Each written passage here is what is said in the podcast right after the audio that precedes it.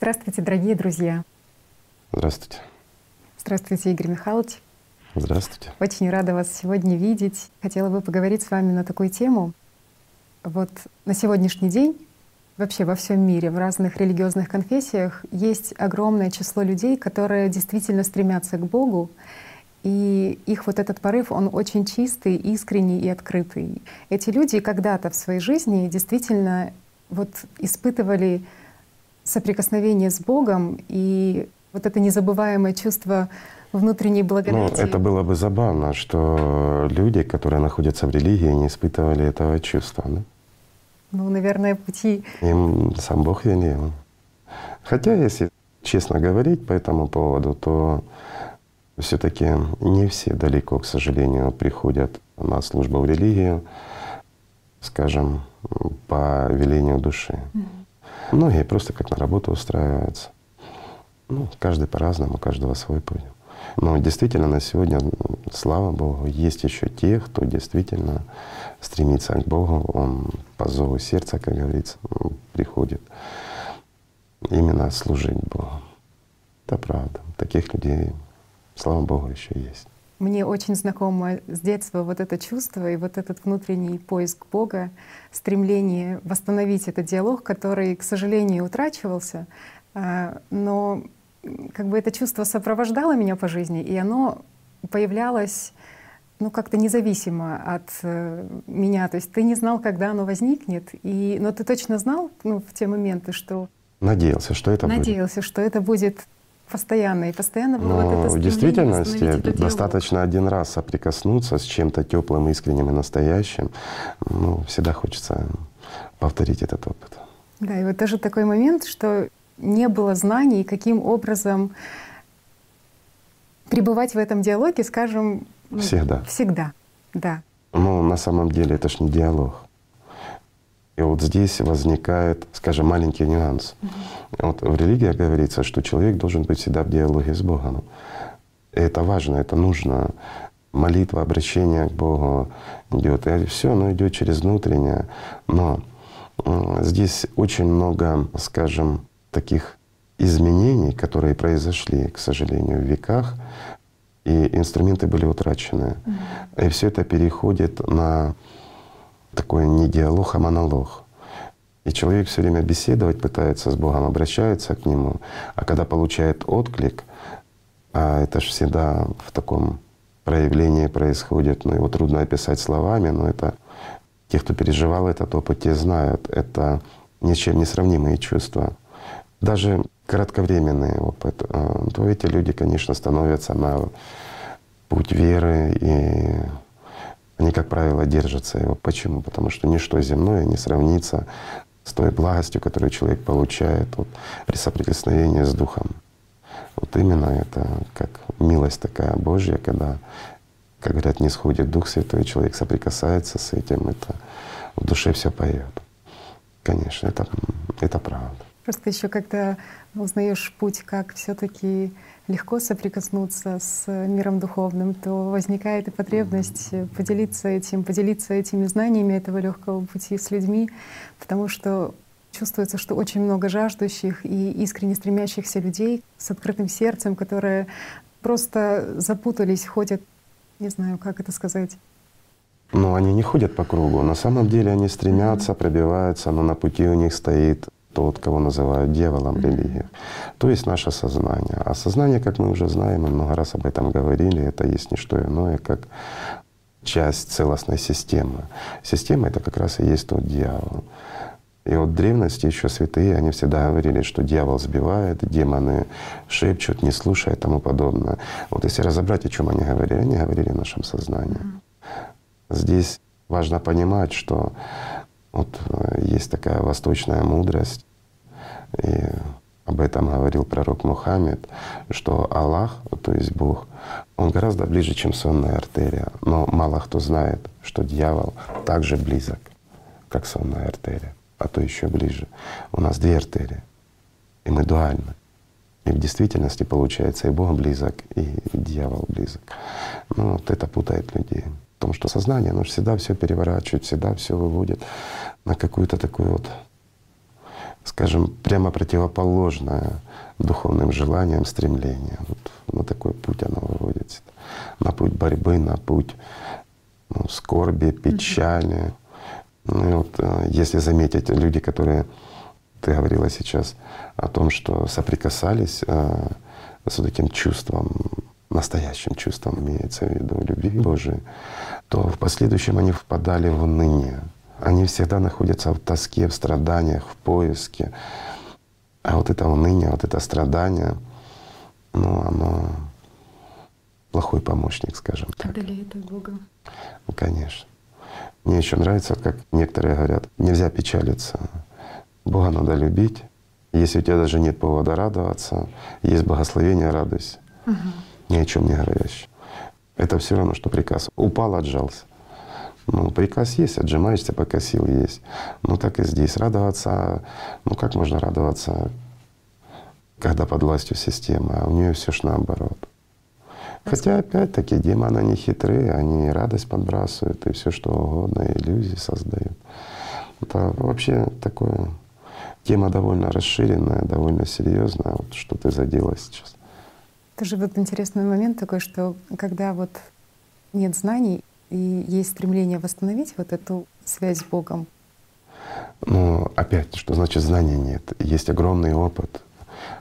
Опыт того пути, по которому проходили многие угу. святые. Разве не так? И очень, знаете, чувствовался вот этот момент, потому что все равно же ну, искал, искал прежде всего сразу искал тех людей, которые тоже чувствовали то же, что и чувствовал ты. И, ну, Находились да, такие люди, ну, конечно, очень, ну, как бы больше всего находилось просто текста, какого-то теории, вот, но и были те люди, которые действительно делились и своим практическим опытом, и всегда чувствовалось вот э, то, что есть что-то родное, что не лжет, есть, не, что не лжет, что да, человек что говорит есть, правду. Что говорит правду. А вот зачастую, заметь, вот много, ну, людей дадут соврать, много тех, кто стоит на службе Бога в разных религиях, во всех, скажем так, религиях, такие люди присутствуют, они говорят правильные речи. И вот их раньше называли книжниками. Они знают каждую запятую, где стоит, но они пустые. Вот просто как ведро пустое. Сидит и бубнит что-то или стоит, бубнит, а внутреннего нет. Вроде говорит правильные вещи, наставления дает правильные, но он без Бога, и все пустое. А есть люди, которые далеко не все знают. Ну, также в религии, те же священники. Но они вот одной своей речью ну, добиваются, скажем, огромных результатов, и люди возгораются этой любовью. И таких тоже много было. Когда у них одна и та же притча на все времена, но она работает. Почему? Потому что давали это с посылом снутри. Вот они сами жили этой любовью. А слова же это всего лишь слова. Слова же, ну что такое слова? Да, мы общаемся, мы понимаем благодаря, скажем, нашей возможности говорить, мы понимаем друг друга. Но на самом деле мы гораздо лучше понимаем друг друга, когда чувствуем, когда слушаем внутрь. Даже человек, который не умеет и не знает, что это, он все равно чувствует в себе, что происходит. И может наблюдать и активность своего сознания, и глубинные чувства по отношению к другому человеку. И вот заметь, что тоже хотелось бы отметить, активное сознание, оно всегда проявляется в противостоянии всему святому. И это действительно так. Ну, скажем, достаточно вспомнить опыт Христа. Ведь его забрасывали камнями и распинали люди верующие. Разве не так? Не а как можно было не почувствовать Христа? Ну, это нонсенс. Но это говорит о том, что люди были верующие. Они же священнослужители требовали его казни, но внутри пустые. Где же любовь? Где же любовь? А где же Бог в них? Вот это тоже печально. И таких поводырей, к сожалению, очень много. Ну, религия тем и отличается, что у нее прописаны правила, прописаны определенные каноны, когда что говорить, кому и при каких условиях, ну, тоже хорошо. Лучше, чем ничего, скажем так. Ну да, только просто это не работало, и получается, что те ответы на вопросы не давали вот этого внутреннего соприкосновения, не давали прочувствовать ну, как бы реальность Бога, как ты не старался как бы выполнять все эти, можно сказать, своды правил, просто... Ну, с этим соприкасаются заповеди. многие. А простой приказ упал, отжался, он не работает в данном случае. Можешь повторять тысячи раз молитвы, можешь не сквернословить и все, но ты никуда не денешься от своего сознания. И дьявол будет использовать эти же инструменты против тебя, если ты не знаешь, как ему противостоять. Он говорит, не думай о плохом. Ты не будешь думать о плохом. Ты исключишь маты из своего сознания, грубые слова, но ты не уйдешь. Нет осуждения кого-то, нет мысли о том, ну, какая ты сама слабенькая, и ты никуда не придешь, и зря ты борешься, потому что ты недостойна это. Разве не так сознание рассказывает? Так. Но внутри чувствуется другое, потому что когда… Ну, я не говорю вообще, в целом, в общем. Почему люди находятся в поиске, почему ходят кругами, в чем сама причина? Сознание. В том, что на самом деле ими управляет дьявол. А дьявол всегда говорит одно — покажи. Но даже когда ему показывают, он говорит «не верю». Давайте вспомним ну, за пророка Мухаммеда, когда он пришел и начал родным рассказывать, его брат что сказал? Что даже если ты покажешь мне чудо, то я тебе Любое не чудо, я тебе не поверю. Угу. Ну разве не так? Давайте вспомним Иисуса Христа, Его пребывание здесь. Чудеса творились, скажем так, от Его присутствия. Но разве Ему люди верили? Кто-то скажет, верили. Если бы верили, не предавали бы и не отказывались от Него. Разве не так? Самые верные Его ученики. Было ж такое? Было. Если бы люди верили, они бы не богохулили на него, не кидали бы в него камни. Разве не так? Так. А все почему? Пустые внутри. Сознание управляет. А когда управляет человеком сознание, человек пуст внутри. И вот как раз те, кто пережил опыт соприкосновения с Богом, наполнился хотя бы немножко этим ну, величайшим даром, который может испытать человек. Естественно, что он находится в поиске. Естественно, что он прислушивается, но здесь как раз и становится между человеком и Богом в качестве посредника дьявол. И это так. Я имею в виду сознание человеческое. Нет более злейшего врага на пути к Богу. А чем руководствуются люди? Сознанием, опытом. Без него в трехмерности жить нельзя. Это тоже правильно. Мы друг друга не увидим, мы ничего не воспримем. Все исчезнет без сознания. Но к Богу с Его помощью не придешь никогда, потому что для сознания мир духовный, он губителен. Поэтому нас делает все, чтобы человека туда не пустить. Ведь э, человек не умом осознает, что Бог есть, а духовно воспринимает, внутренне, на уровне, ну, как говорят, души, ну не души, конечно, а на уровне личности. Вот вы сейчас сказали про то, что сознание является, ну, можно сказать, посредником между человеком и Богом. Между личностью и Богом. Между личностью есть, и да. Богом. Получается, что человек даже не знает, кто такой дьявол внутри его, как он Конечно, действует. не знает. А вот спросить, кто знает такой дьявол? Что вырисовывает сознание? Просто да, сама столкнулась. Какое-то такое обезьяноподобное с хвостом с рогами, которое бегает и что-то творит. Ну, можно посмотреть на дьявола, любой может посмотреть в зеркало. Это материя, это материально, это наши мысли. Это и есть все то, что принадлежит дьяволу. А можно ли в зеркале увидеть человека? Нет, невозможно. Человек как личность — это духовная составляющая, а это не материя ни в коем случае. И, не материя ведь уходит, Царство Божие, как говорят, а вот как раз Дух — то, что приобретает бессмертие, но сохраняет индивидуальность. Причем в моменты действительно соприкосновений и вот пребывания в этих состояниях благости и любви, люди, которые почувствовали эти состояния, они прекрасно понимают, что это выходит далеко за рамки тела, что это вообще выходит за рамки Конечно. трехмерности. И... По-любому, это гораздо выше, чем трехмерность. Это Вот. И получается, что такая ситуация, но все-таки из-за подмен сознания они пытаются, можно сказать, тело, сознание, да, запихнуть, как говорится. Что имеем, правильно? что видим, что понимаем, тем мы управляем, правильно? Угу. То есть мы руководствуемся тем, что имеем. А люди по незнанию, они пытаются постичь Бога или какое-то, скажем, тайное, святое именно сознанием. Угу. И пытаются это оценить. И поэтому и очень много, ну, скажем, религиях привнесено таких пояснений, которые граничат буквально с детскими сказками. Угу. То есть вот он воскресится в теле и будет бессмертен, но материя, любая материя, она конечна. Этого не может быть, потому что вся Вселенная конечна. Ну, вот так хочется, потому что по-другому наше сознание не понимает. Но опять-таки, если мы возьмем прошлое, как можно было человеку объяснить, это было довольно сложно.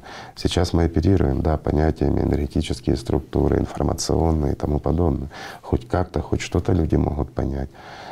Хотя бы есть чем сравнить. А раньше как? Дух? Но об этом говорили. Но человек не понимал, как он в духе воспрянет. Ему же хотелось в теле жить, потому что он был привязан к телу сознания. Ну, поэтому были такие вот пояснения. Но они так и остались. И вот э, когда человек верит, что за его благие дела он в раю будет пребывать в теле со своим сознанием, со своими эмоциями, о каком же рае мы тогда говорим? Сейчас сказали о чувственной передаче опыта. И ну, когда люди рассказывали и делились знаниями, то прежде всего они делились чувствами, тем, что не чувствуют, все-таки передавали прежде всего. Ну, конечно. Вот Люди чувствовали одно, те, кто достигали, а вот как можно объяснить другому человеку, скажем, обычному мирянину, который не знает, как это прочувствовать? Ну, на каких-то ассоциациях, каких-то примерах. Ведь человек себя воспринимает «я» — это как тело, разум, сознание, больше ничего. И может быть где-то есть душа. Разве не так? То есть насколько все-таки необходимо, чтобы те люди, которые давали верующим ответы на вопросы, сами обладали опытом. Mm. Ну, это сложно. Когда-то, да, действительно было так. Когда, скажем, люди жили по-другому, заботились о другом. Естественно, люди были духовно свободнее. Ну, тогда на службу скажем, становились именно люди свободные. Я имею в виду на службу мира духовного. Становились люди свободные, и они действительно делились опытом, но их понимали проще, потому что не другой мир был, другая жизнь была. Это совсем недавно, что здесь 6, 7, 8 тысяч лет назад. Ну, скажем так, ближе 7, 8, 6 уже начались изменения довольно серьезно. Уже мир менялся 6 тысяч лет назад. На данном этапе получается ситуация, что когда что тот человек, который, можно сказать, должен был поделиться вот этим, ну, скажем, опытом, он сам находится в поисках этого пути, сам Обязательно. падает и поднимается, можно сказать, так же, как и его ну, миряне, те миряне, его паства, которые… Ну это хорошо, если он находится в поиске, и он mm-hmm. стремится. Это большая удача и благость для мирян, потому что во всяком случае их пастырь, он сам идет, mm-hmm. правильно, куда-то. И не боится признаться. И не боится признаться, и говорит откровенно, они вместе идут сообща. Ну, он просто вот выполняет роль впереди идущего, берет на себя, скажем, все ошибки и делится этим. Это замечательно, конечно, если это так. Да, Но на самом деле это оно все по-другому. Когда командует сознание, вот здесь написано, тут сказано, так и поступаем. А сам не знает, что сказано и как написано. Не, он знает, что написано, но он не знает, как объяснить человеку. И вот из-за своей безысходности, не обладая знанием о инструментах, не имея опыта, он наставляет как может, так, как его научили, не больше. Ну, наверное, каждый такой пастырь, каждый такой имам или священник должен осознавать ту ответственность, которая, ну, которую он несет за ну, здесь дело такое. Чаще гордыня выигрывает э, перед ответственностью. А действительно, гордыня толкает людей на лидерство. Угу. А все-таки священнослужитель, он лидер, лидер перед другими людьми. И здесь сознание помогает бороться за, скажем так, лидирующие позиции в их организации. Люди запутались, и вот эти личные амбиции. Конечно. Mm. А в действительности каждый, кто становится на путь служения, пусть в религии, я не беру уже чистого служения миру духовному, даже на путь служения в религии, он должен понимать и должен давать отчет о том, что он берет ответственность на себя, не только за себя, но и за тех людей, которые к нему приходят. И он берет ответственность даже еще за неродившихся людей. Почему? Потому что он делится своим опытом, он дает наставления тем людям, у которых потом будут дети, когда уже его не будет. Ну разве не так? А это все скажется. Ну и спросится, конечно. Вот здесь можно сказать, чего не достает священнослужителям, скажем.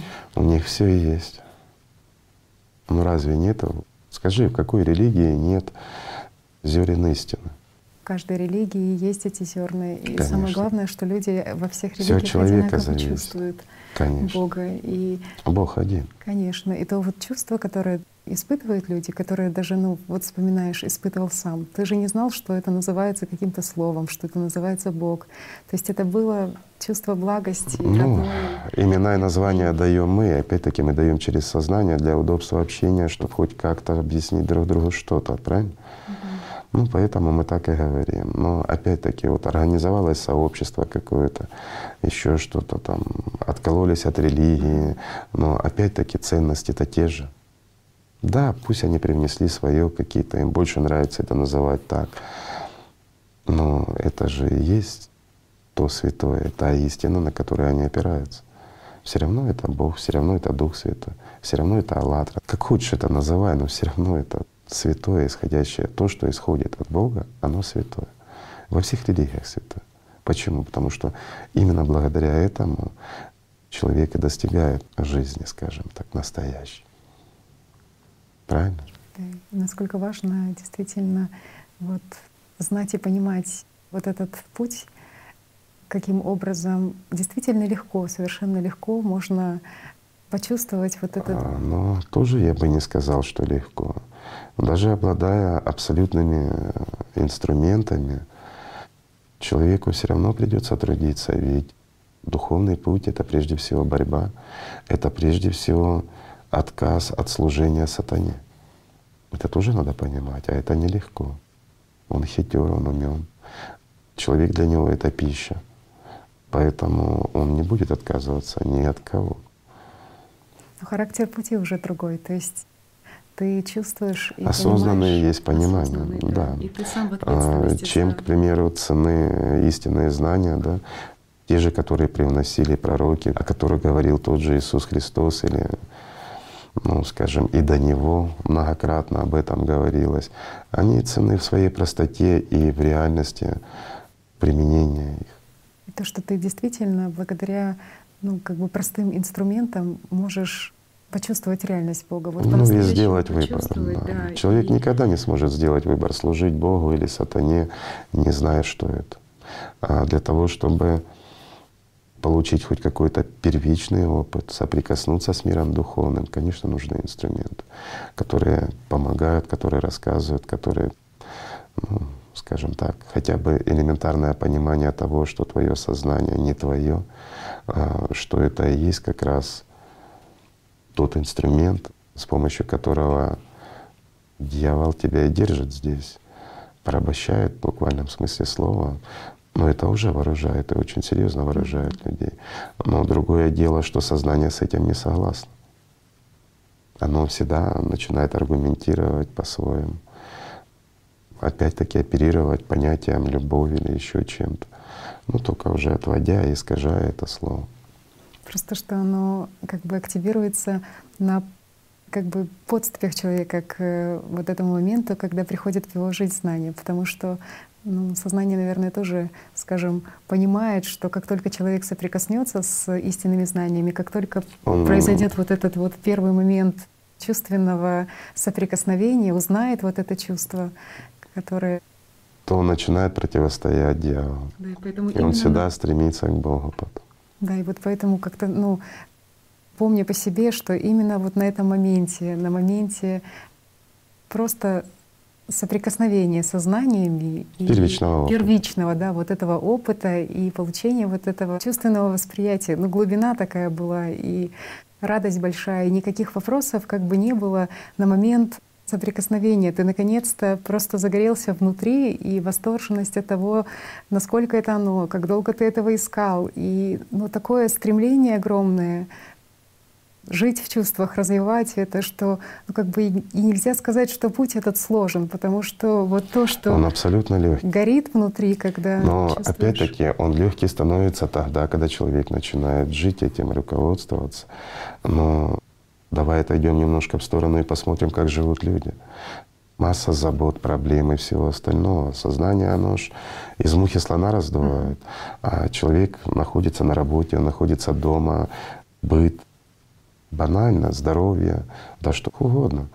Сознание превращает это в целый такой камень, который обойти сложно и перепрыгнуть нельзя. Разве не так? На пути. Другое дело, что когда человек знает, что это все иллюзия, а единственное настоящее, то, что вечное, это есть любовь Божья. Вот ее надо стяжать и накапливать. Но это когда он знает и обладает этим опытом, но к этому ж надо еще прийти. А прийти через что? Через сознание. Никак человек не обойдет дьявола на пути к Богу, потому что он перед ним стоит, перед человеком. А здесь трудиться надо. Знаете, на сегодняшний день как бы и возникает вот эта потребность благодаря тому, что произошел вот, э, ну скажем, опыт прочувствования мира духовного, опыт пребывания в благодати Духа Святого, ты понимаешь, как много людей, которые так же, как и ты, жили и стремились э, И живут, и и стремятся. живут, и стремятся, и ищут, и как много задают вопросов, и прежде всего, и действительно, как А личность сказали, любого человека стремится к Богу. Даже у самого ярого атеиста личность стремится к Богу. Это правда, это нормально. Да, и вот э, Она ведь хочет жить, и она знает правду. изначально Конечно. По природе, по естеству человеческому вот это стремление и это движение в направлении Это к да. слиянию с миром духовным. И действительно, как бы когда-то говорилось, что вот этот путь слияния с миром духовным, он гораздо проще, чем, можно сказать, жить с сознанием. Вот. И Ну, это несопоставимые вещи. Он, во всяком случае, приятнее.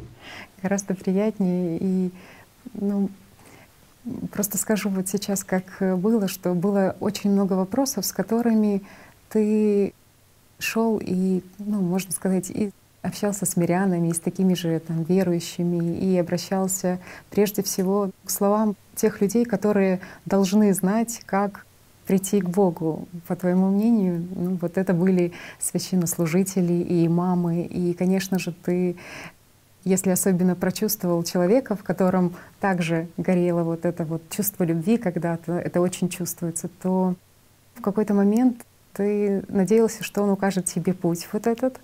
И происходило следующее, что на какие-то ключевые вопросы ответы поступали, но за счет того, что не было самого главного вот этого Инструмент. инструмента, да, Простого, понятного, четкого инструмента. да, то есть ну, как, бы Как какой-то- карта и компас. Да, и в Говорит, чего, чего не хватает человеку? Карты и компаса. ну.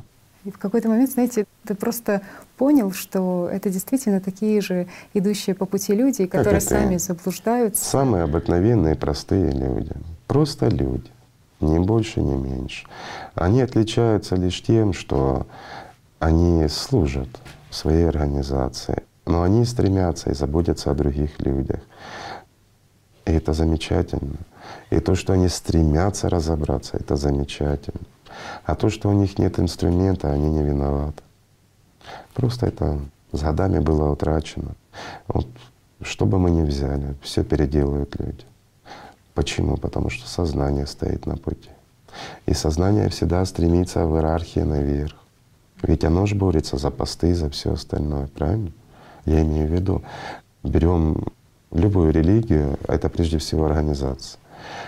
И очень тяжело человеку духовному прийти на какой-то высокий пост там. Почему? Потому что, ну, как в любой организации, люди идут по головам, люди, ну, это правда, это многие согласятся с этим. Крайне тяжело. Там же ж не выбирают по духовности, а выбирают опять-таки по уму, о пользе, которую он приносит для организации, насколько он лоялен и предан самой организации. Таким образом, люди растут, но они дорастают до того, что имеют возможность уже изменять положение запятых в текстах. Меняя запятые, меняют смысл. Ну, так оно и было. И, к сожалению, на сегодняшний день в действительности утрачены те инструменты простые, которыми жили старцы древности. Простые люди. Ничего, все равно же зерна остались, и истина же осталась. И люди ж постигают, и благодаря этому они соприкасаются. И другое дело, что происходят, ну, скажем, маленькие изменения, и люди уповают больше на то, что вот принято в их организации. Mm-hmm. Кто-то на причастие, он руководствуется этим, как вот чем-то святым, когда ему скруто наступает, сознание побеждает, человек чувствует, что утрачивает последний огонек, он совершает причастие и получает какое-то вдохновение.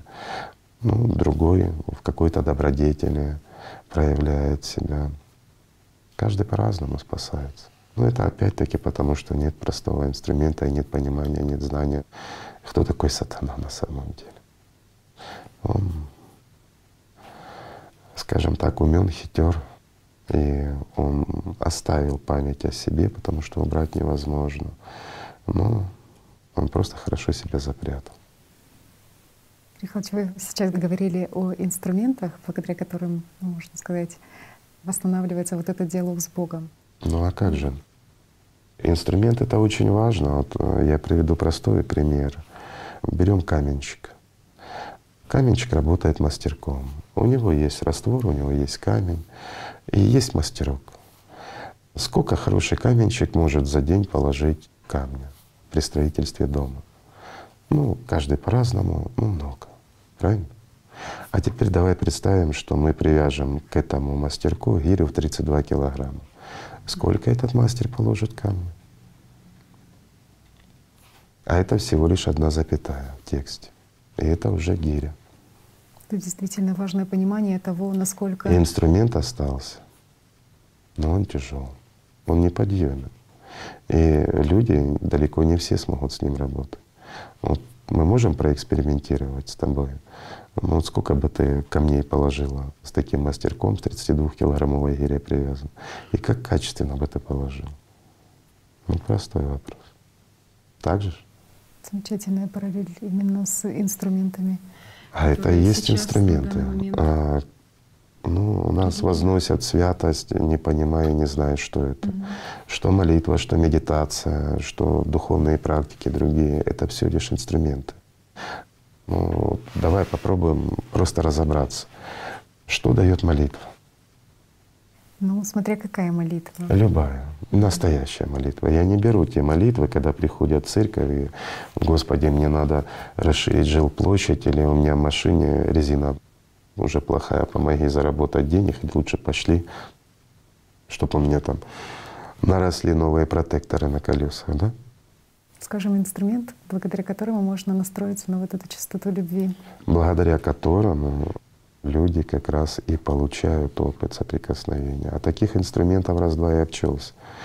Один из самых действенных, если вот берем в христианстве, это Иисусова молитва. Разве не так? И непрестанное ее совершение вот тоже. Конечно. А что она дает? Вот просто разобраться, в чем смысл этой молитвы. Постоянное внимание и обращение. Ну, некоторые называют это диалогом с Богом. Диалог, он подразумевает под собой разговор. У нас идет диалог. А если я буду молчать, у тебя будет монолог.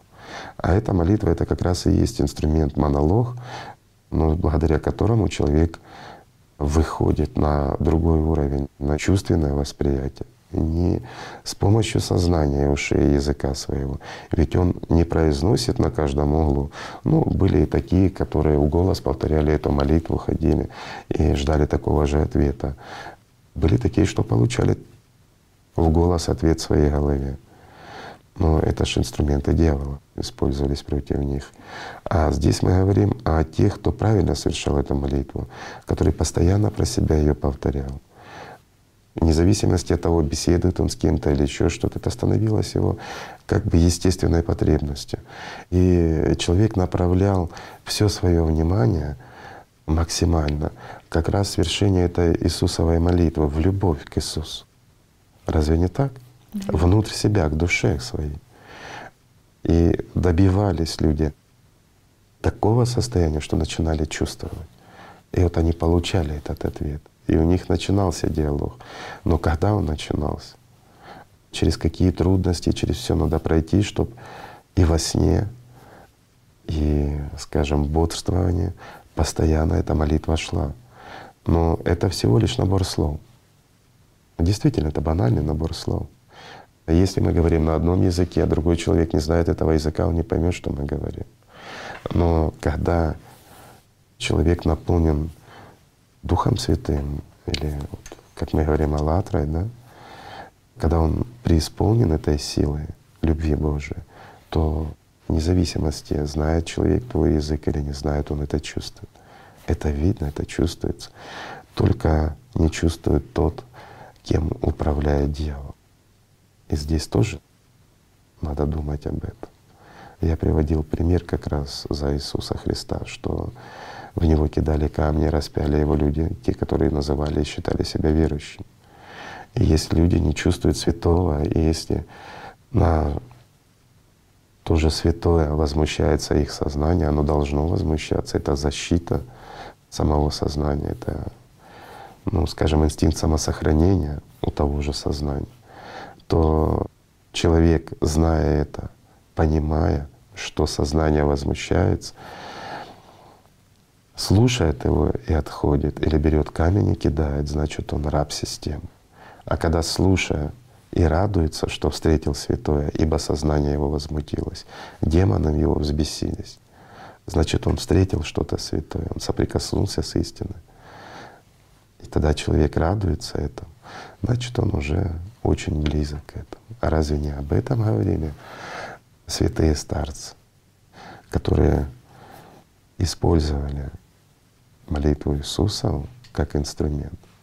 Знаете, вы сейчас сказали ключевой такой момент про то, что тоже, что внутренняя молитва — это диалог с Богом. Получается, что Бог всегда разговаривает с человеком. Он разговаривает с человеком, но он не разговаривает с сатаной.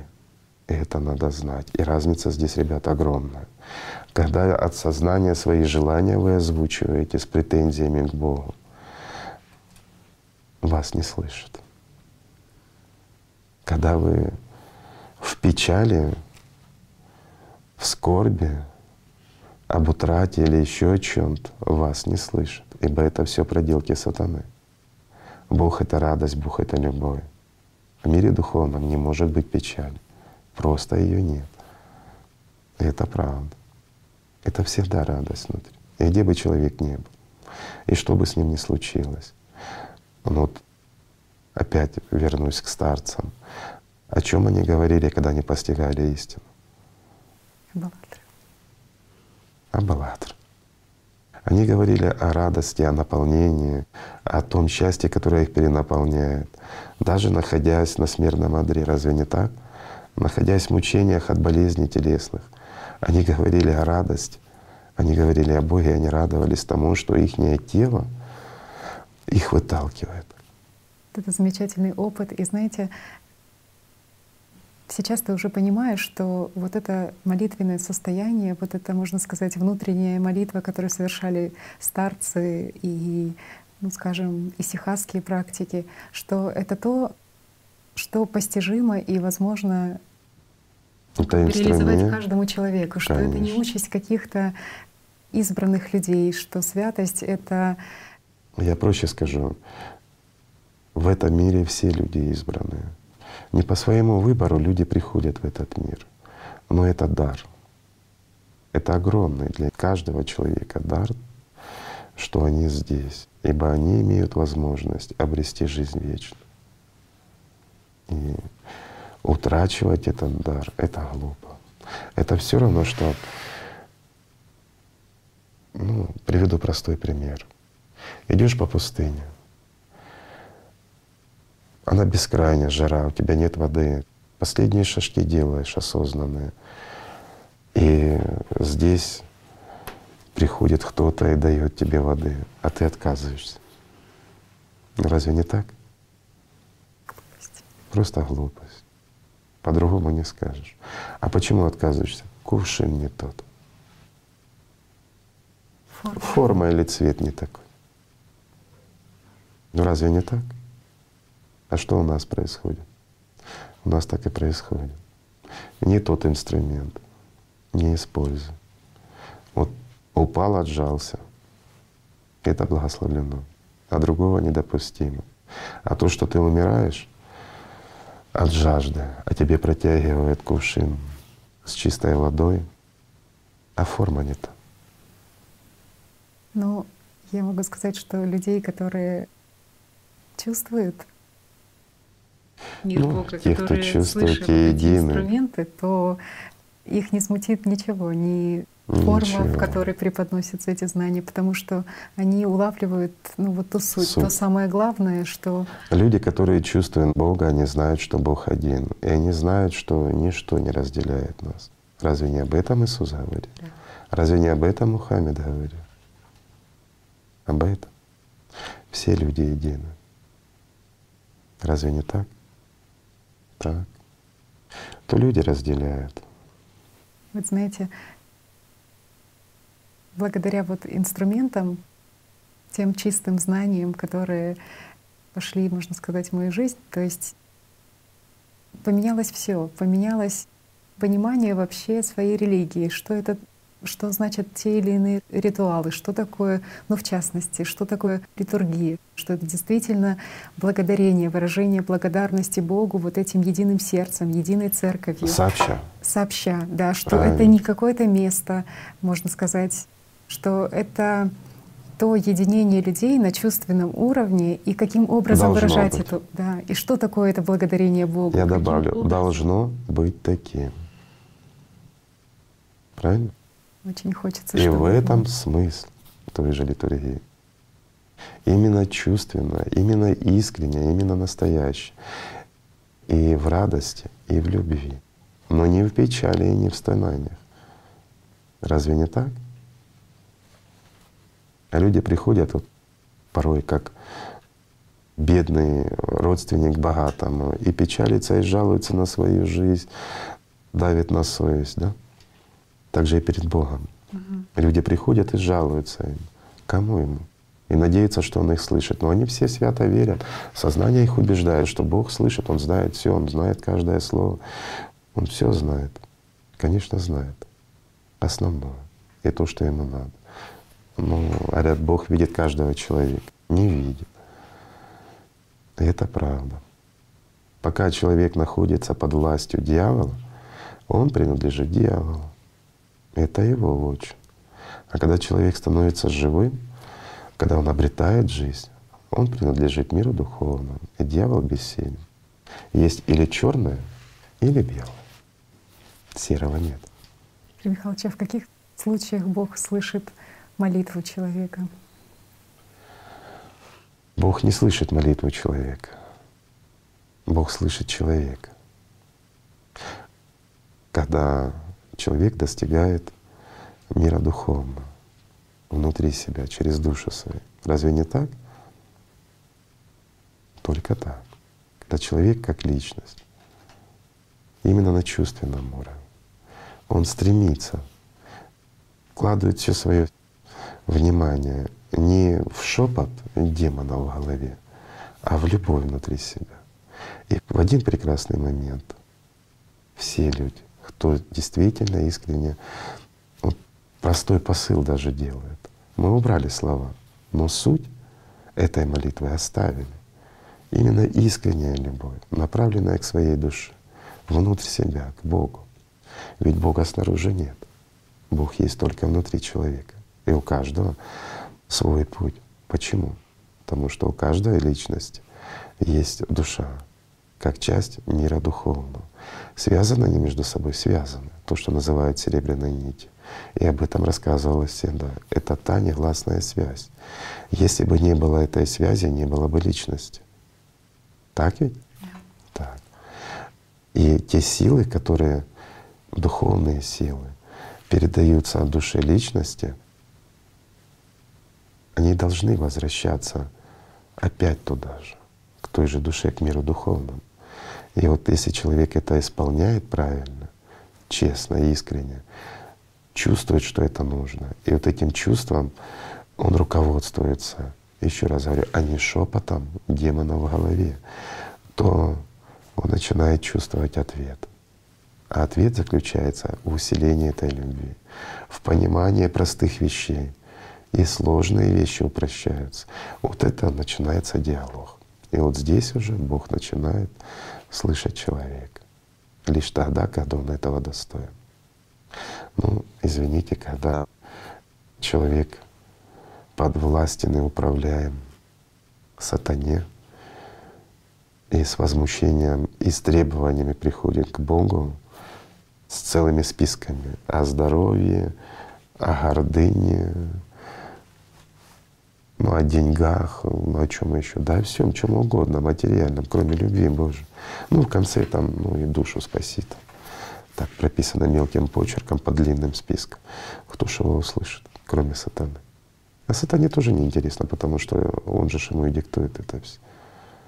Это тоже правда. А ведь люди даже не задумываются, как работает их неосознание, как возникают мысли, почему он слышит. Да, мы понимаем на уровне нейрофизиологии, как мы слышим, да, молекулярные колебания, перепоночка, ну и дальше молоточек с наковальни перерабатывается в электроимпульс, который приходит к определенным нейрончикам головного мозга. А дальше что? И вот здесь наука останавливается. Разве не так? Но нарушения в этом звене мы не слышим. Правильно? Потому что чем грубая материя, тонкая материя, до уровня информации, ведь наши мысли и наше сознание — это информационная структура, не больше. Невозможно уловить мысль человеческую. Можно уловить ее проявление, когда она распечатывается на уровне головного мозга. То есть возбуждение той группы нейронов или той. Можно добиться и увидеть картинки которые проявляются, распечатываются. Ведь головной мозг у нас это как, ну, как монитор, скажем так. Монитор, он опять-таки, информация приходит, ну, всего лишь срабатывают те или иные пиксели. Но мы наблюдаем картинку. Так и наш мозг. Он всего лишь создает картинки, не больше. Но эти картинки воспринимает личность. А кто создает, заставляет эти картинки? Сознание. Правильно? А вот с откуда они в сознание поступают? Понимание. И здесь нейрофизиология заканчивается. Начинается немножко психология, да, наши привычки, наши образы и тому подобное. Естественно, чем сильнее мы развиваем свое, особенно вторичное сознание, тем люди интеллектуальнее, расширяется их познание этого мира. Но это естественно. Это нормально, это опыт, все остальное. Но почему первичное сознание, оно достигает уровня до первичного всплеска, как мы говорим, до 5-6 лет, и все, оно не развивается дальше. И вот хоть бейся над ним, не бейся, оно все равно остается ребенком. И в принципе это не секрет ни для психиатра, ни для психологов, ни для кого. Все это знают, что даже в старике ребенок живет. И человек, он немножко такой вот странно устроенный. С одной стороны, он умный, с другой стороны, он ребенок. А если собрать этого ребенка и этого умного и отстранить, то оказывается он еще чуть-чуть и духовный. А вот как раз духовная сторона и должна превалировать и над ребенком, и над академиком, скажем, в голове человека. Разве не так? Ну только они не в голове, в голове это экран. Голова — это всего лишь экран, это монитор. Все остальное на другом уровне. Насколько важно выбирать ту жизнь, которая внутри горит, вместо вот этих сухих программ системы, которыми ну, важно. Это прекрасно. Для этого люди и здесь. Вот многие люди задаются вопросом, для чего я здесь. Вот ответ кто? Сознание рассказывает, ну, раз ты здесь, значит, ты самый умный, ты должен пожинать от жизни все. И это, в общем-то, секрет алкоголизма и наркомании. Почему люди становятся алкоголиками и почему они становятся наркоманами? Потому что в состоянии, вот этом измененном состоянии сознания вследствие интоксикации, человек начинает чувствовать себя тем, кем он в действительности не является. Ну, так вот сознание им проще управлять. Ну и оно начинает ему показывать, что он супергерой, что он умнее умного и тому подобное. То есть ну, гордыня удовлетворяется. А протрезвив он понимает свою никчемность и опять тянется за стаканом. Вот и вся химия. Игорь Михайлович, хотелось бы вернуться к тому, как прочувствовать человеку жизнь внутри себя.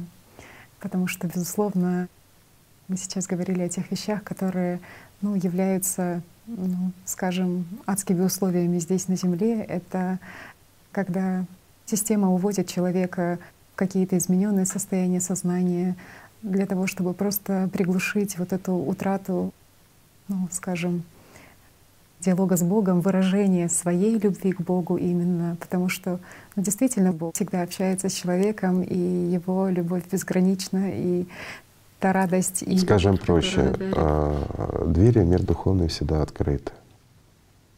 Вот это правда. Люди закрывают эти двери перед собой. Своим выбором, кому служить.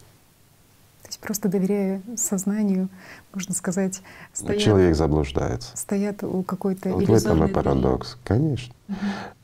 Когда человек опирается на свое сознание в делах духовных, то он ищет материального. То есть он ищет заведомо мертвого. А, извините, мир духовный мертвым не может быть по определению. Он вечен. Очень тронуло то, что ну, как бы сейчас озвучено про то, что человек видит именно внутреннюю составляющую, именно вот это искреннее обращение к Богу, ну, со всей открытостью, со всей чистотой, со всей Но не через сознание. Но не через сознание. И вот в этом парадокс. И у многих людей сразу возникает вопрос, а если не через сознание, то как? Вот. И вот здесь начинается. Но сознанием я понимаю. Я пришел в храм. Ну вот я как христианин пришел в церковь, поставил свечку, стал перед иконой. Дальше что? Ну, я читаю молитву, да. я ни с кем не ругаюсь. Дальше что? Я уже святой или нет еще? Мало смиряешься, мало каешься. Почему? Я каюсь, я смиряюсь. Я ничего лишнего не делаю. Дальше что? Ничего, тупик. А почему? Тупик. Потому что это все действие во внешнем. То есть какой-то правильно нравственный Совершенно правильно. норм какие-то, которые должны быть в обществе. Это обязательно быть. нужно. И вот это огромная заслуга церквей, и огромная заслуга всех религий в том, что они дают даже для сознания от, от эти рамки ограничительные. И люди хотя бы немного остаются людьми. Вот это невероятная тоска, потому что то, что ты делаешь, как бы вот эти, исполняешь вот эти э, свод, скажем так, правил, тоска, э, ожида, ну, ожидаешь Тоска порождается сознание. Да. То есть а человек... А это первое препятствие. Также многие учат, что вот за Богом надо плакать, нужно показывать, как ты раскаиваешься, как ты отмаливаешь грехи mm-hmm. в страданиях. Ну, извините, ну, в страданиях, ну, я тебе проще скажу. Тебе интересно было бы держать плаксу рядом с собой? Хочется сбежать. Хотя бы год. Хочется Хотя бы день. конечно же. Десять минут посидеть с плаксой. Это приятно? Вот вам ответ. Так если вам здесь не хочется с плаксой сидеть, ну а представьте там, если одни нытики соберутся. Грустно. То есть прежде всего, ну как бы вот. Прежде всего надо научиться любить. Это... Любовь это единственный путь. Путей к Богу много, а дорога одна. Угу. Только через любовь. Нету ничего другого. Но беда в том, что люди не знают, что такое любовь. Вот это действительно беда. Все, что они называют любовью, оно все искажено, оно все трехмерно, оно все, все материальное, все сводится не туда. Еще вот такая ключевая подмена — это момент ожидания снисхождения вот этой благодати. Халява. Да. Вместо того, чтобы… Бог милостивый, Он меня простит. Еще раз говорю, вот ты как э, человек, который, ну, скажем так, в храмах зародилась, да? Ну, я имею в виду как человек свободный, как духовный. Я исполняю все, что мне говорят. Прихожу в храм, все как положено. Угу. Дальше что? Вы знаете, вот по чувствам, как вспоминается, что настолько велика грань, вот это ты отдаляешься, мне кажется, в какие-то моменты от Бога. То есть, когда ты предаешься вот этим внешним ритуалам без внутреннего понимания того, что же там заложено, то уходя. А вот, здесь ты заметила правильно, внутреннее какая понимание, что угу. такое литургия, для чего она идет и тому подобное. Но и здесь опять-таки, вот э, священник рассказывает, что это радость. Литургия — это служение, литургия — это то-то, это третье, четвертое. Угу. Но если человек не знает, как любить, он не знает этой благодати в действительности. Что он будет делать? Он будет сидеть и ждать, ждун. Ну разве не так? Он будет духовным ждуном. Он будет просто сидеть или стоять, выполнять все, что ему говорят, и ждать, когда на блюдечке с голубой каемочкой к нему принесут. Разве не так?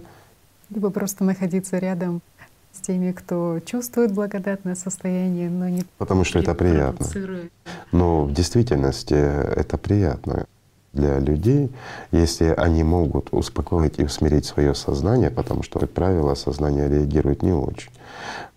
Ну, не у всех, конечно, а, скажем, у абсолютных рабов, тех, те штыки принимают. А вот люди более-менее, скажем, спокойные, так, тем, конечно, благостно находиться рядом с человеком, который наполнен Духом Святым. Ну, это ж происходит самое главное. Это как зимой в холод возле теплой печи, да? Да, и, и происходит самое главное. В этот момент и в тебе возгорается вот это чувство. Обязательно, но не тебя надолго. просыпается такое же чувство. В тебе появляется вера, что ты знаешь, что такое мир духовный. Чувство появляется, появляется чувство понимания от чего-то большего. Но достаточно тебе отойти, и ты тут же это все утратил. И самое интересное, что человек не понимает, как он это утрачивает.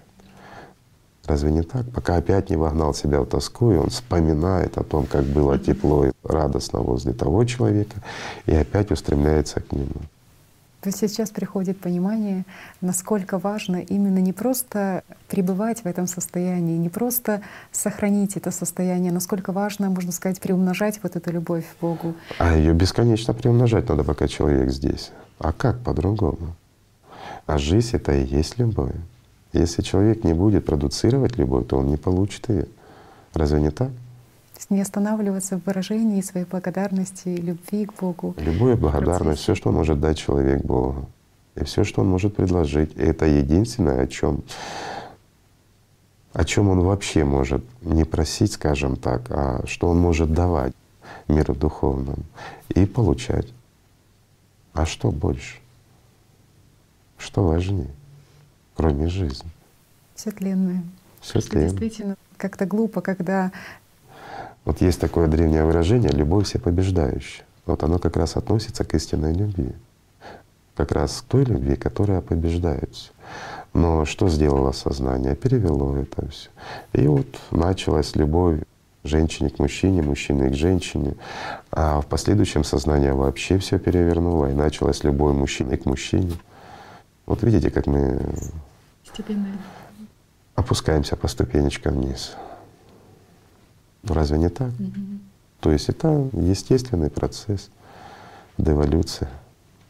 Все-таки, ну, скажем, возникает вопрос, как же, как же вот э, выражать вот эту любовь, когда ты чувствуешь, когда у тебя внутри, даже не в теле, а внутри загорается. А вот как раз э, и не в теле. А первая ошибка, которую совершают люди, это какую? Они ждут эффектов, правильно, поиск телесных ощущений. Они ждут эффектов, которые будут происходить с их телом, внутри тела. Если должна возгореться любовь, должен возгореться жар внутри, они ждут чего? Физических проявлений. Это от кого они ждут? От ума. Кто им это подсказывает? Демон. Разве не так? И могут они таким образом лично шкодить себе. Потому что сосредотачиваясь на любом участке тела, а как правило люди сосредотачиваются в районе солнечного сплетения или на сердце, вот как раньше говорилось, ну сердце это метафора, это же вообще углублялось все в район души. Люди подсознательно знают и чувствуют, где это находится. Ну, скажем так, в районе желудка. Хотя чуть-чуть правее. Ну какая разница? Знаете, сейчас мы вот это говорили, и вспомнился такой момент, что как раз-таки то, что и нужно ну, развивать вот это внутреннее чувство, вот это глубинное состояние. Существует в религиях подмена, что именно вот это духовное чувство, это не подмена. Оно... Нет, я не согласен с тобой, что это подмена. Это всего лишь ассоциации, какие-то попытки объяснить, что это в древности, зафиксированные и не понятые людьми. Угу. Ну разве это подмена? Это непонимание. Просто, просто нет ключей Совершенно верно. Того, что На самом деле в любой религии очень много сундуков с ценнейшими знаниями закрыты на ключ. Это не тайные знания, они простые истины, и их очень много. Ну вот банальный пример, если взять, э, скажем, через «АЛЛАТРА», посмотреть на, ну, на любую религию, ну сколько открывается. Это удивительное, знаете, чувство, когда ты понимаешь другие религии, когда ты не только когда ты понимаешь все религии. Все религии. И когда они становятся открытыми. И когда все вот едино в них, когда ты понимаешь, что каждый человек в разной религии. То ты понимаешь, что это всего лишь одно и то же блюдо, которое разделено на всю семью. Это замечательно, конечно. Когда ты понимаешь, но было бы еще замечательнее, чтобы это все понимали есть потребность делиться этим, потому что очень чувствуется, когда присоединяются. А почему возникает потребность такая? Можно сказать, что очень чувствуется, когда каждая душа, можно сказать, каждая личность в выражении своей любви присоединяется к миру духовному. И, можно сказать, то чувство, которое испытываешь ты в эти моменты, оно невероятно усиливается. И, конечно же, оно многократно, потому что ну, чувствуется, что это присоединение не одного человека, а что ну не знаю, ликование какое-то, трепет э, мира духовного, просто какой-то наступает праздник и торжество в любви и настолько радостно отвечает. Вот хорошее подобное описание было сказано ну, давным-давно одним зарастрийцем. Когда ему задали подобный вопрос, он говорит, вот представьте, вот мы все находимся, говорит, в любви и радости. И заходит кто-то еще в любви. Нам лучше? Лучше. А когда заходит еще один, лучше? Ну, конечно, лучше. Ведь приумножается любовь в нас, братьев, сестер становится все больше и больше. Семья растет, э, но радостнее, радостнее. Говорит, ну так и в мире духовном. Большая радость, когда действительно человек Это соприкасается. Действительно себя, так. Большое счастье именно чувствовать, насколько. А потому что нет разницы. Потому что когда чувствуешь другого, ты понимаешь, что это все едино. Просто чувственное Что все мы родственники, вне зависимости от того, кто он, правильно, где он проживает. И интересно, что это чувствуется, где бы люди ни находились. Это просто чувствуется, потому что это и есть. А раз оно возникает, значит оно зарождается. Даже когда зарождается, оно чувствуется. Но печально, когда утрачивается, ведь этого же тоже много. Когда человек загорается, но сознание побеждает, он отвлекается, Конечно, печально. Просто как здорово, когда много людей, присоединенных к вот этой любви Божией, и насколько много этой любви проявляется в этом мире, потому что, ну, можно сказать, проводниками вот этой любви в этот мир и являются люди. сами люди, которые своим Только выбором. так. А как по-другому? Как раз это мир, который дан людям. И люди его создают. И это действительно так. Разве не об этом в Библии написано. То есть большая, вот знаете, как… Весь этот мир, он дан людям. И люди здесь по выбору своему, подчеркиваю еще раз, именно по выбору своему и создают этот мир. Мир любви или мир страданий. В совокупности это и происходит. И то, что мы видим, это все результат человеческих стараний, результат человеческого выбора. Вот это важное осознание того, что любовь Божья, она проявляется в этом мире благодаря выбору человека в каждом здесь и сейчас проявлять. Если бы в каждом. А на самом деле что происходит? Если смотреть правде в глаза, слава Богу, и благодаря религиям такие люди появляются и появлялись. Раньше было больше, сейчас меньше, и мы наблюдаем процесс. Просто, знаете, еще такое внутри чувство большой благодарности, потому что ведь ну, некоторое время назад ты и сам искал и чувствовал присутствие Бога в своей жизни. Понимал, что Он есть. Да, то есть, но ты не знал, что это, скажем так, заслуга определенных личностей, что это заслуга тех, кто однажды ну, выбрал для себя вот этот путь проводить любовь в этом мире. И ну, просто как бы большая благодарность, что благодаря этому выбору, можно сказать, и в твои моменты, ну, в какие-то ключевые точки твоего жизненного пути проявлялась и усилилась благодать Божья. И было легко сделать правильный шаг, было легко сделать эм, шаг к Богу, шаг навстречу к Богу. Ну, легко, нелегко, но сам факт, что была такая возможность сделать, это уже хорошо. И вот просто ну, есть вот это понимание внутри, что когда нас всех вместе, тех, кто действительно любит Бога и проводит, можно сказать, умножает любовь Божью в этом мире, станет больше, насколько большая помощь тем, кто действительно искренне рвется к Богу, действительно чувствует вот эту потребность э, вернуться к Нему, потому что ну, действительно система, скажем так прямо, она сильна в современном мире. Вот. Как и, никогда. То есть Сейчас эпогей. То есть настолько сильна, как сейчас, система не была никогда? А, один раз было. Закончилось это? Ну, закончилось это, ну, скажем так, духовным правлением тысячу лет. Это тогда, когда сатана, он как бездомная собака питался на мусорнике отбросами человеческими. Все равно же были те, кто пытался ему служить. Ну, так устроен мир. Но в основном было все по-другому. И тысячи лет потом голодал. А сейчас он пирствует, ему сейчас ничего не надо. Но я бы сказала, что эта информация, которую вы сейчас сказали, она больше вдохновляющая, потому что очень хочется, чтобы вот на таком, можно сказать, пике пока что, может быть, торжества сатаны и случилось вот то Испортить событие. ему обедню, да? Да. Какая подлость человеческая. Ну вот, скажем, очень радуют примеры. Ну это он научил. Очень радует, что есть примеры в истории, как люди даже, можно сказать, вот в такие моменты, пиковые моменты сгущения системы, активации системы, выбирая для себя момент ну, служения. Вопрос заключается в том, что жизнь, она существует давным-давно и существовала, скажем, это наша Вселенная, она зародилась там ну, 14 миллиардов с хвостиком, ну и, соответственно, системе самой, ну, тоже где-то так. А жизнь появилась позже, но тоже далеко не один миллиард лет она существует, я имею в виду жизнь в этой Вселенной. Но это ж не первая, не последняя Вселенная. И она не одна в бескрайних просторах. Поэтому опыт огромный. Но выбор всегда остается за теми, кто не просто одухотворен, а кто одушевлен. Тот, кто одушевлен, он имеет возможность жить вечно.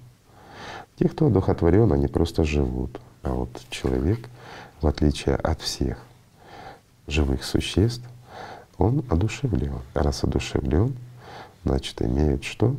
Право выбора. Вот смотри, как честность.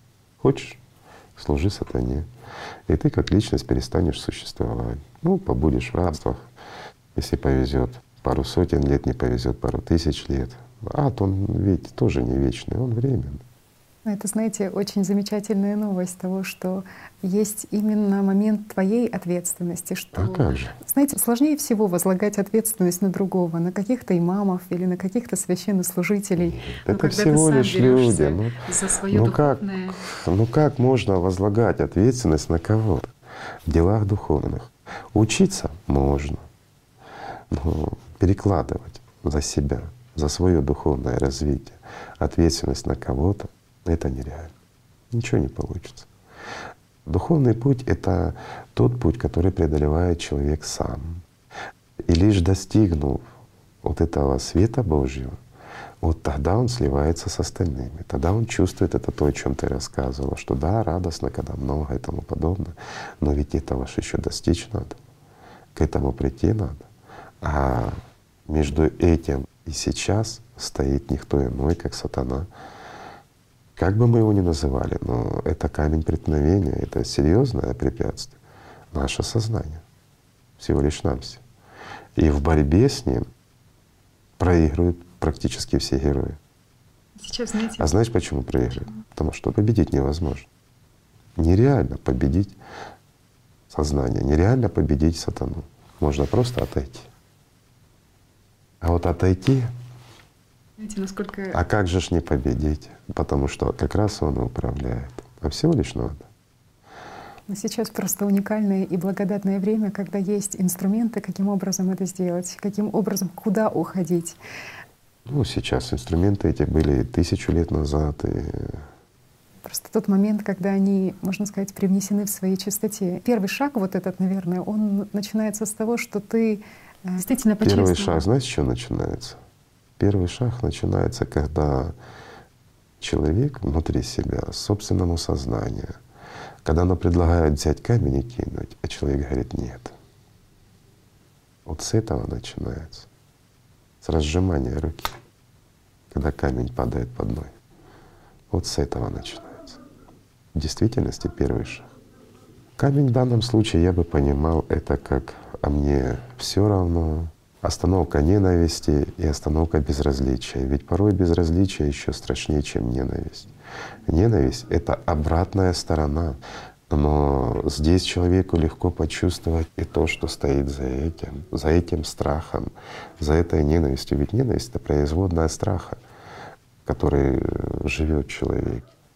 А вот когда есть безразличие, и человеку все равно, он настолько эгоцентричен, что ему кажется, что только он, а мира не существует.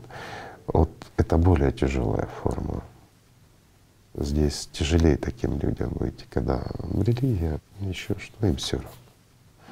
А когда даже вот человек фанат какой-то религии, и он фанатично верит только в свою религию, или он фанатично ненавидит всю религию, им проще этим людям.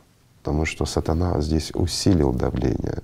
Усилил давление, потому что их личность более свободна, и она имеет шанс гораздо больше вырваться из-под его оков. Поэтому и силы такие прикладывают, чтобы удержать человека на цепи. Знаешь, вот как рвущегося коня, который стремится на волю, а его пытаются удержать. Ну, много сил надо. А когда человек безразличен, вот это страшнее. Это уже говорит о слабости личности в духовном плане. Это говорит о том, что ребенок как личность с рождения не развивался было мало духовных примеров, он деградировал, он безразличен. Вот тут уже беда. Посерьезнее, чем ненависть или страх. Здесь такая ситуация, что те люди, можно сказать, в ком ну, сейчас доблеет сознание и в ком позиции системы сильны. То есть тот, кто сейчас по жизни отрицает истину, на самом деле обладает, можно сказать, большим потенциалом, познания. возможностью познания этой истины. Конечно. И просто принять для начала и принять, почувствовать, почувствовать Первое, что истину. должен принять человек, это то, что он человек. Осознать свое духовное и материальное начало. Понять, что у него две артерии. И Бог, и дьявол, они находятся гораздо ближе, чем эти артерии для него. Когда человек это поймет, уже проще. Потом достаточно понять, что человек не контролирует свое сознание, а сознание контролирует человека. Это уже развязывает руки и дает возможность изучить, как работает система, а не изучив ее, невозможно победить. Когда родного близкого человека с ни с того ни с сего хочется наорать, накричать, поссориться, но кто это не переживает? Это если мы возьмем обычную семью. Из-за чего ссоры и скандалы? Из-за гордыни, противостояния. Когда человек понимает и осознает, что любая материя стремится к доминированию на другой материи. Всегда. В любой форме, скрытой, мягкой, грубой. Но всегда. Так устроена материя. Поэтому в семье всегда все борются за лидерство. Но понимая это, уже делаешь огромный шаг, потому что можешь сделать выбор и разжать руку, выронив камень в нужный момент. А это уже шаг. Разве не так? Это здорово, что именно в такие моменты противостояния очень легко понять личности, что сейчас действует э, система, но есть и другие моменты, есть и другие примеры семьи, когда люди, которые почувствовали мир духовный, находятся в заботе о том, чтобы и в другом человеке, чтобы другой человек пребывал в этом состоянии. Но опять-таки, как он может пребывать в этом состоянии? Ну, скажем, не усиливать позиции системы. Ага, проще говоря, ты права. А что для этого делается в первую очередь? Это ж не значит, что если ты, скажем, пришла в какую-то религию, познала это, тебе открылось, и ты приходишь и начинаешь терроризировать, устраивать такой, ну, скажем, различные бытовые религиозные манипуляции. Это же попытка доминирования тоже будет, правильно?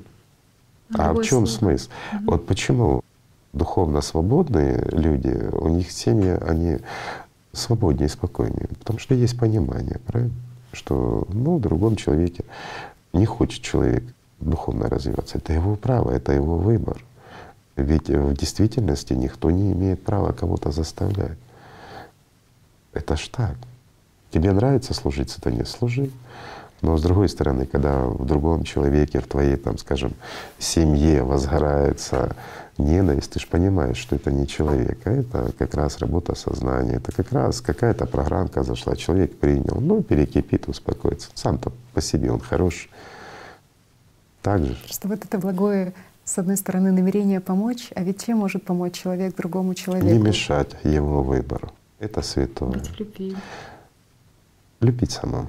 Потому что порой действительно никакие слова можно сказать. Ни одни слова не заменят искреннюю любовь. Вот тоже хотелось поделиться, можно сказать, своей историей. Сама я из христианской семьи, но в семье есть и католики, и православные. Но крещена я была в православии. И в семье как бы в принципе никогда не возникало вопросов и вот этих разделений, да, кто какой конфессии.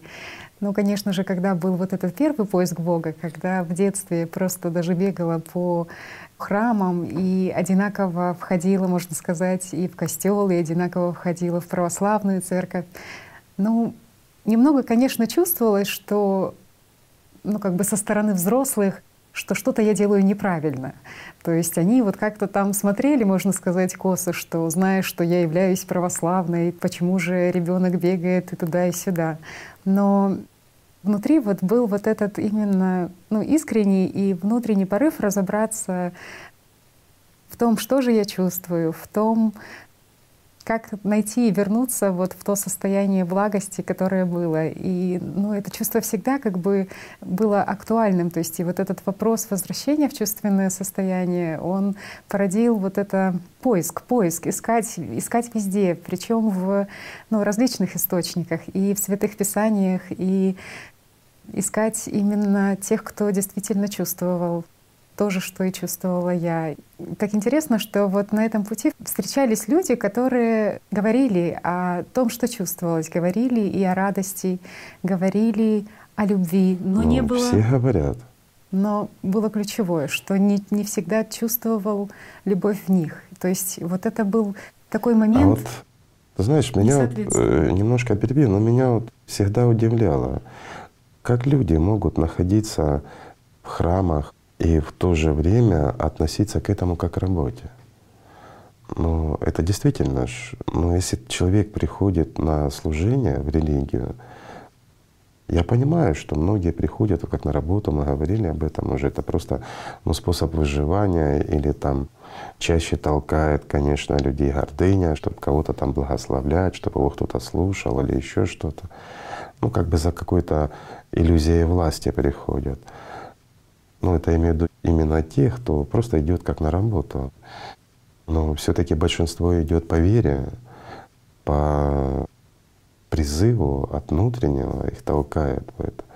Но меня удивляет, почему люди, находясь в храме, они не впитывают и не развиваются сами духовно. Вот это вот парадокс.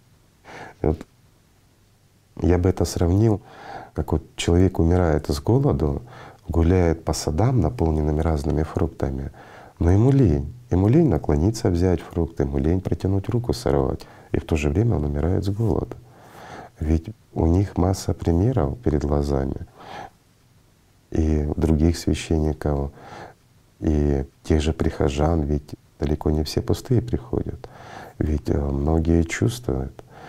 А как можно не почувствовать человека, который наполнен ну, Духом Святым? Ну как? Это все равно, что ну, голодный, у него же обостряется нюх, правильно? Он пищу чувствует как зверь за. А здесь получается, что люди настолько закрыты своим сознанием от веры, что они становятся даже слово такое подобрать не могу, насколько они глупые. Вот тут это меня удивляет. К сожалению, это и есть. Знаете, я хотела познакомить с одним человеком, который... Я сама из Беларуси, и в Беларуси есть Свято-Елизаветинский монастырь. И есть человек, который, в принципе, сыграл очень значимую роль в моей вот этой христианской жизни, потому что Протеерей Андрей? Да, протеерей Андрей Лемешонок. Ну, интересный человек. И... Ну, могу вот сказать, что… Давно стучится. У меня другой вопрос. А что ж он не заходит? Может быть, недостаток знаний. Каким образом сделать вот этот шаг в открытую дверь? Страх страх расстаться со своим сознанием, страх, который вот сознание мешает, по-другому не скажу. Он ведь чувствует, он не пустой, у него был опыт, он озарялся этим светом, и он стремится к этому свету, и он хочет этого, но в то же время я не скажу, что у него прям гордыня такая, нет. А просто страх, какая-то… Ну, у многих людей, к сожалению, такое бывает, когда они становятся на порог, стучатся, а дверь открыта. А вот не хватает шага. Вот просто не хватает одного шага. Хотя как человек он уникальный. Ничего удивительного здесь нет, что он тебя скажем так, вдохновил, он чувствуется, он Действительно, вот, ну, как бы… Он радость да. доставляет часто. Ну и печалится сам иногда, это правда. Очень радует то, что есть вот эта честность и открытость не только, может быть, перед собой, но и перед всеми верующими. То есть человек, вот мы говорили, когда-то поднимали в передаче «Сознание личности». Не всегда он искренний. Есть игра. Это тоже очень чувствуется, когда человек действительно честен с собой, когда он… Вот э, у меня был товарищ, ничего был и есть, слава Богу, но не здесь он уже. Антоний. Но вот я с ним познакомился, и вот он мне напоминает, Андрей как раз от Антония. Тот тоже в таком духе пребывал, имел опыт. Опыт он имел, причем по молодости лет. И он всю жизнь находился в поиске этого опыта. И вот интересно, что я с ним познакомился, он уже был в серьезных годах, уже взрослый, скажем, достаточно. Но в душе он всегда оставался молодой. Вот когда он приобрел этот опыт молодости, он вот он все время жил именно теми моментами, стремился. Я ему задал простой вопрос, говорю, а что ж вы шахта не сделаете? Вот простой вопрос. И где-то буквально прошло дня три-четыре, нет, три дня ровно прошло после заданного мной ему вопроса. Приезжает. В тот день он мне вообще ничего не ответил. Вот такое вот ощущение было, вот его как обрезало. Он настолько ушел в себя, задумался. Потом приезжает, говорит, а знаешь, а ты ж прав. Я говорю, ну в чем? Ну, у меня работа была, масса людей, как-то не до того. Ну, спросил и спросил, это ж его проблема, ему нести. Он говорит, а ты прав. Я говорю, в чем? А вот я, говорит, не могу сделать шаг. Я говорю, ну как, ну это ж просто. Он говорит, просто, когда знаешь, в какую сторону ступать. И вот здесь как раз элементарные незнания. А почему? Потому что опираясь вот и на каноны, опираясь на все, карты нет и компас сломан. В последнем шаге всегда проблема. Сознание посредник, вот в этом беда. Нельзя постичь им, а сознание всегда вставляет свои пять копеек. Как много таких людей, которые стучатся много. в дверь, которой не существует? Много, очень много. И я скажу так, и среди верующих всех религий очень много, и среди священнослужителей очень много. А с другой стороны, это радует, ведь а, они чувствуют, они стучатся. Да, нет знания, как сделать этот шаг. Да, сознание уменьшится, но они же стремятся. Но это уже радует. Не каждый раз они поддаются на соблазны сознания. Во многом они побеждают его. Ну, они ведь люди а человек имеет право оступаться. Самое главное, чтобы успели. Вот это важно. Иначе жалко, когда это все равно вот как стремишься увидеть родственника, которого давно не видел, а строишь планы, приезжаешь, а он уехал. Вот это жалко. Важно, чтобы эта встреча состоялась своевременно. Своевременно. Совершенно правильно. Какая большая помощь многим людям, когда ты сможешь подсказать и как им встретиться. Для этого нужно самому делать этот шаг. Вот знаете, в этом человеке действительно есть искреннее стремление, ну как-то помочь людям. Вот он наравне общается с людьми, со своей паствой, то есть он не боится признать, что он тоже падает и ошибается, что ну, он тоже довольно идет известный, надо сказать. И многие люди его слушают, и многие вдохновляет. Это уже хорошо. Даже пусть он вдохновляет на поиск, пусть останавливает от глупости, это уже замечательно. Ну, конечно, хотелось бы, чтобы он сделал этот шаг. Многим помочь сможет. Очень многим. Ну, это его выбор. Получается, что такая ситуация, что человек, который стремится искренне помочь другим людям, сам нуждается в этой помощи, потому что, ну, скажем, кто может помочь ему сделать вот этот шаг, чтобы и ему, и людям, которые идут за ним, тем действительно тысячам людей приблизиться к Богу? Ну, кроме него никто. А духовную дорогу каждый постигает сам. А как? За него ведь никто не пройдет этот путь. И как важно вот в этот момент именно довериться чувствам, а не логике, не сознанию, которое является в принципе.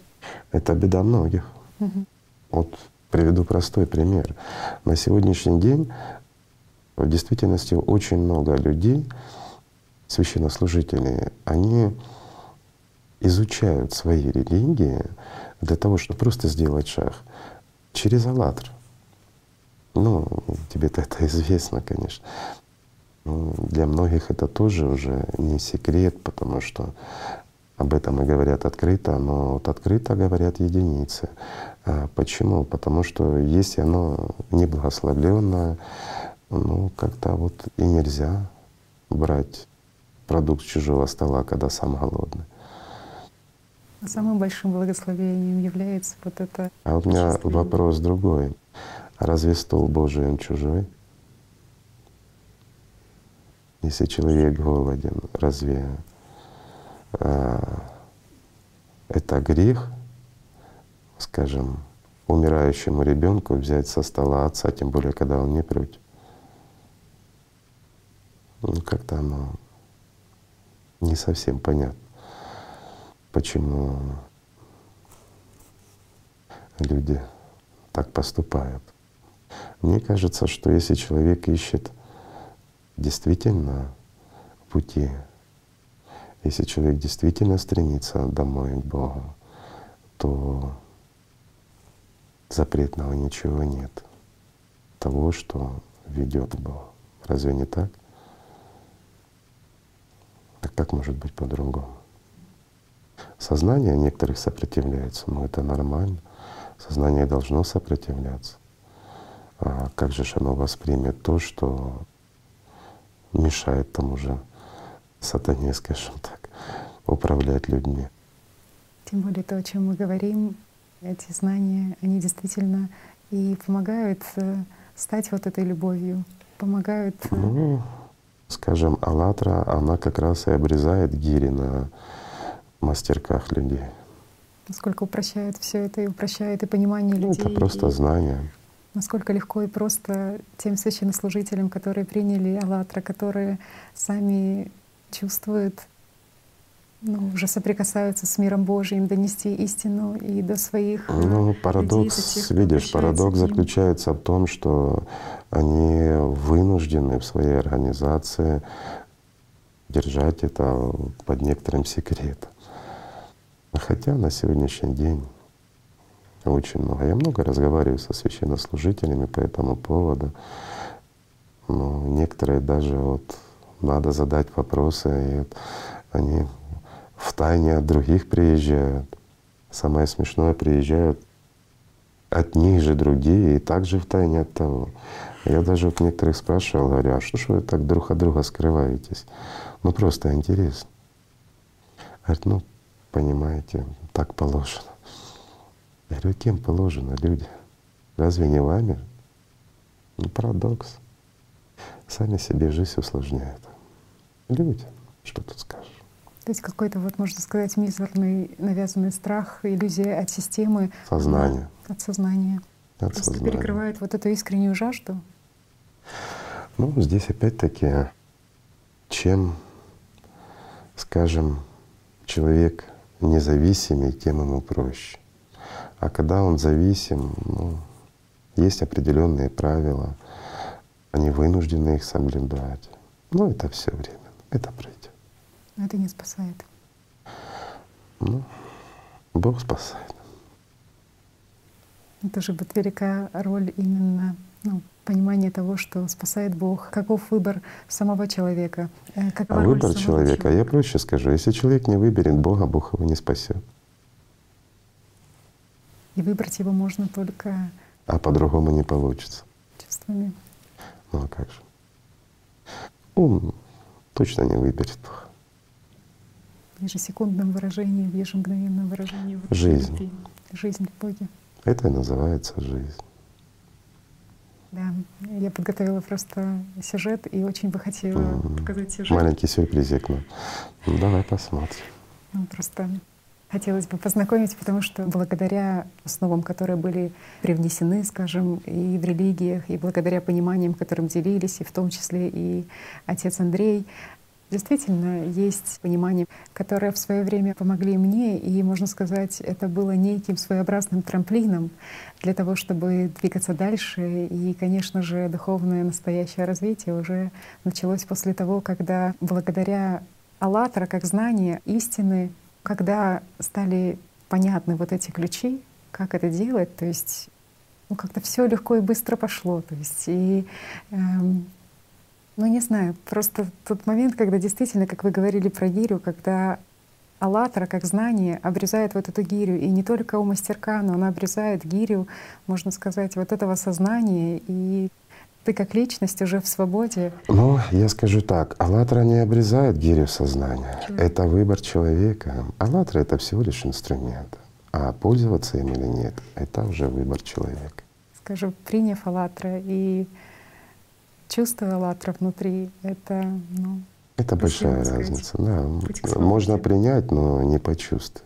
Да, я принимаю. А что я принимаю? Всего лишь книжка там или разговор по телевизору. Ну, поговорили, пообщались. А если человек не принимает действительно внутренне и не становится на сторону Бога, он так и останется под властью сатаны, никуда не денешься от этого. Это правда. Ну давайте посмотрим. Мы приходим в храм за мелочами. Вот тут что-то заболело, вот кто-то заболел, да, вот что-то хочется каких-то изменений, вот какие-то, понимаете, квадратные метры жилплощади, вот какая-то ссора, за мелочами. И тут мы понимаем, что нам нужно просить не это, нам нужно просить спасения нашей бессмертной души. Потому что все временное, всякие жилплощади, всякие денежки, все это мусор – вечности они не будут иметь никакие, никакой ценности. Ну куда ты с собой возьмешь миллион или миллиард долларов? Зачем они тебе там в раю? Они не нужны. Ну что ты будешь, возьмешь? Свое я, свою, свои какие-то способности, свои какие-то... Там, понимаете, любовь. А где любовь, понимаете, там совсем другое. Последнее становится первым. Ну, трехмерности он забавный. Что хотелось бы сказать по данному случаю?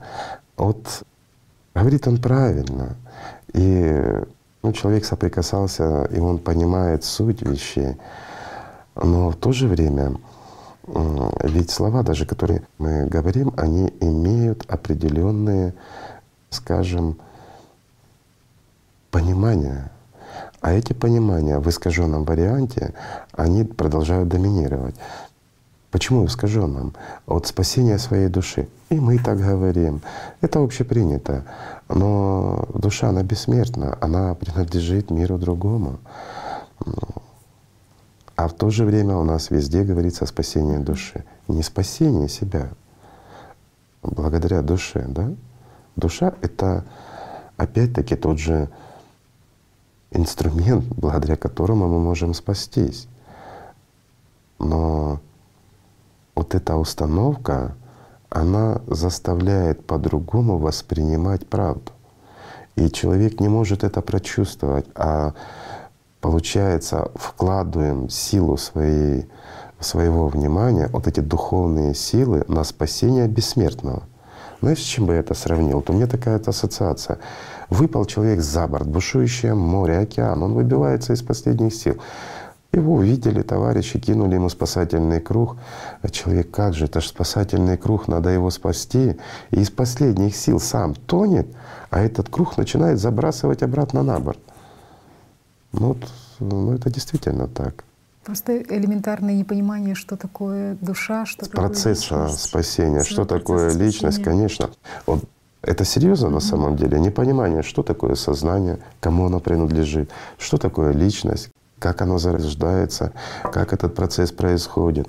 И что такое процесс спасения? Спасение — это сближение личности с душой, слияние, и образуется ангел. Другого быть не может. Но опять-таки для многих будет непонятно в сознании, а как это вот понятно, вот душа. А какое ты тогда имеешь отношение к душе, если это нечто вроде как третье, да? Но Просто... тоже ну, да, спасаем души. Это все равно, что вот есть некоторые, мы как-то уже поднимали в одну из передач, ну, встречаешься, люди приходят, наслушаешься, где их жизнь покидала, ну, до интереса. Есть, оказывается, некоторые религиозные организации, секты, ну, где они занимаются тем, что они Бога спасают. Вот Бог находится в таком плачевном, больном, жалостном состоянии, что его надо спасать. И вот задаю вопрос, а как вы спасаете? Ну мы, говорит, вот посылаем свою любовь, мы плачем, мы страдаем. В чем? В плаче, в страдании можно помочь Богу. Бог — это мир духовный, это бескрайность, это вечность. А кто такой человек, даже группка людей, которые даже не соприкоснулись с этими, скажем, которые не соприкоснулись даже с этим светом, исходящим от мира духовного. Они просто от гордыни, под управлением сознания. Я вот смотрю на эти вещи и диву даюсь, насколько все таки дьявол действительно силен, и какой он юмор-то имеет, забавляться так с людьми э, в их процессе спасения. Ведь их привлекает в первую очередь это стремление личности, личности к спасению. Она ведь чувствует, что есть это, что есть бессмертие, что есть Бог, личность любого человека чувствует это все. Сознание это не воспринимает, оно становится на дороге личности к Богу и не пускает, и делает все, что только можно сделать для того, чтобы не дать этому процессу произойти. Мы уже не раз говорили, насколько выгодно сознанию состояние субличности или, говоря религиозным языком, пребывания человека в аду.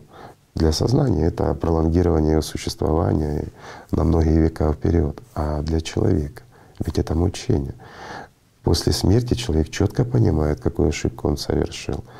Я имею в виду после смерти тела, когда исчезает то, на что мы опираемся здесь в этой трехмерности, чем мы оперируем. Наши глаза, слух, руки, ну и все остальное. Это здорово, тоже понимание такое, зачем это нужно дьяволу, что это его корм. Ну, дьявол. Дьявол всего лишь кушать хочет. Это все банально и просто. Человек — это пища. Человек, он является так, как он одушевленное, а не только одухотворенное. В нем есть источник вот этих божественных сил. А как ни крути, все и произошло по воле Бога. И Он вдунул жизнь во все. Ну, естественно, что вот это отражение, пародия на мир, я имею в виду дьявола с его иллюзиями, оно питается этими силами, а человек, он источник. И чем больше он отвлекает этого внимания, которое должно было быть направлено на спасение, на воссоединение, тем ему, тем он сытей бывает, скажем так. А эта тварь, которая испытывает постоянный и вечный голод, попробуй удержи свое сознание, и ты узнаешь, насколько оно голодно. Вот просто любой человек может, без мысли, без картинки, и при этом не спать. И все. Это и есть чувство голода. Разве мы заказываем те мысли, которые приходят, разве те картинки мы хотим? Нет. Нам сознание рассказывает, что ты этого хочешь, это тебе нужно. Таким образом оно и портит жизнь людям и отводит от Бога. И такие подмены идут от сознания. Ведь маленькое изменение, угу. спасение себя, а душ всего лишь навсего. И за любовь. Там ведь есть любовь, там ничего другого нет.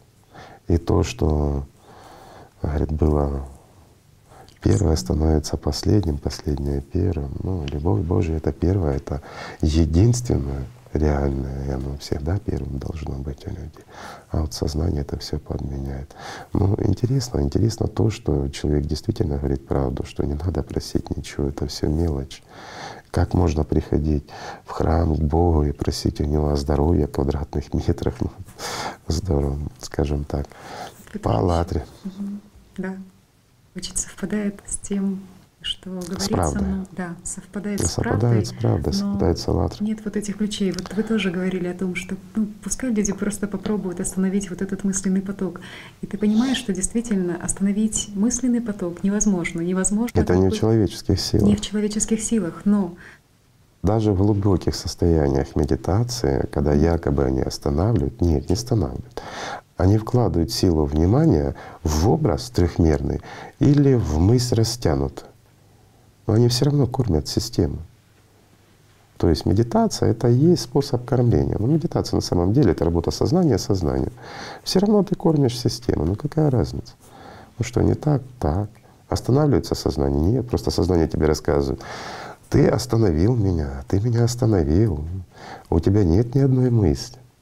То есть тоже получается такой интересный момент, что что есть греховность. Ну, говорят, что победить грех нужно. А что такое грех? То есть это замкнутый круг, да? То есть. Давай начнем с простого. Что такое грех? Угу. Это утрата связи.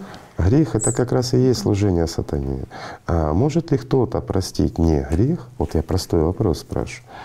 Отпустить мои грехи или простить мне грехи? То есть мою связь, мое служение дьяволу может ли кто-то мне простить? Вот простой вопрос. По какому покаянию? Мне припишут читать молитву. Я буду ее стоять в углу на коленях и читать эту молитву. Мне проститься? И в это время я буду слушать свое сознание в отношении того, кто меня поставил в угол и заставил читать эту молитву. Что такое греховность? А что такое греховность и что такое грех в целом? Это как раз и есть служение сатане и подчинение собственному сознанию. Подчинение сатане. Вот это и есть грех. А как может человек избавиться от греха? Простой вопрос. Переключить внимание в сторону любви. Совершенно правильно. Это единственный путь, это путь обретения жизни. Человек не может во грехе и с грехами войти в мир Божий. А грех — это и есть сознание. То есть испокон веков об этом рассказывалось. Я вот сегодня упоминал уже за раз три, там четко об этом рассказывается. Это дохристианская религия. Люди об этом знали, они видали об этом. Потом немножко исказили, ну, кому-то выгодно было, это ж манипулятивные технологии, что я тебе прощаю от имени Бога человек, ну как ты можешь от имени Бога кому-то что-то простить? Стань его частью, и ты поймешь, что этого делать нельзя. Кирилл Михайлович, вот тоже говорят, что исповедь — это, можно сказать, восстановление диалога с Богом. Но по сути же это Нет. всего лишь первый этап как бы работы над собой, узнать, как действует дьявол внутри тебя. Когда-то давно, да, мы говорили об этом не раз. Были катары, угу. было у них катарсис, очищение. Это как раз не исповедь о том, что я грешен и сотворил. Это потом уже это все перевернули с головой на ноги. Вот я подался, меня дьявол спокусил. А как раз и шла работа, банальная работа о том, как работает наше сознание. Это изучение шаблонов коллективное было. Что рассказывает мне сознание, что рассказывает тебе. И мы смотрим, что в одно и то же время к нам приходит одна и та же команда. Когда мы за этим наблюдаем, мы это видим. И мы понимаем этот шаблон, мы понимаем программы, что мы с тобой как два компьютера, извини, а дьявол как интернет, который навязывает нам одни и те же программы. Да и все. Ну и поняв эту шаблонность, мы его просто посылаем с его программами подальше, и он выполняет уже функцию ту, которую нам надо. Да? Нам надо вот с утра пообедать, сходить на работу, сделать то-то, то-то, и все, а дальше меня не трогает. И вот оно выполняет эту программу, а мы в это время живем. В это время мы находимся в любви, пока оно работает. Так должно быть. Вот это и есть избавление от греха. То есть того, кто делает нас грешными, заставить работать на нас. Это правильно. Так должно быть. А как по-другому? То есть по, по факту вот этот процесс катарсис, да, который называли и катары, это момент того, чтобы ты понял, каким образом... Это изучение было. И как это действует в тебе, что это Конечно, как это действует в тебе, фразы, как а... это действует в других. Это не общие фразы, это было доскональное изучение. Это изучалась каждая мысль, которая приходит. Это все, ну это был другой, это рабочий процесс был.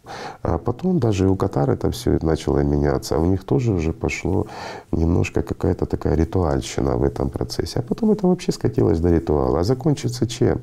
Что приходит, извините, масса людей на исповедь. Батюшки ж некогда, но время, ну понятно, он один, ну, прихожан много, ну накрыл, грешен, грешен, убийство и все, грешен, грешен. Да если я никого не убивал, ж я буду каяться-то?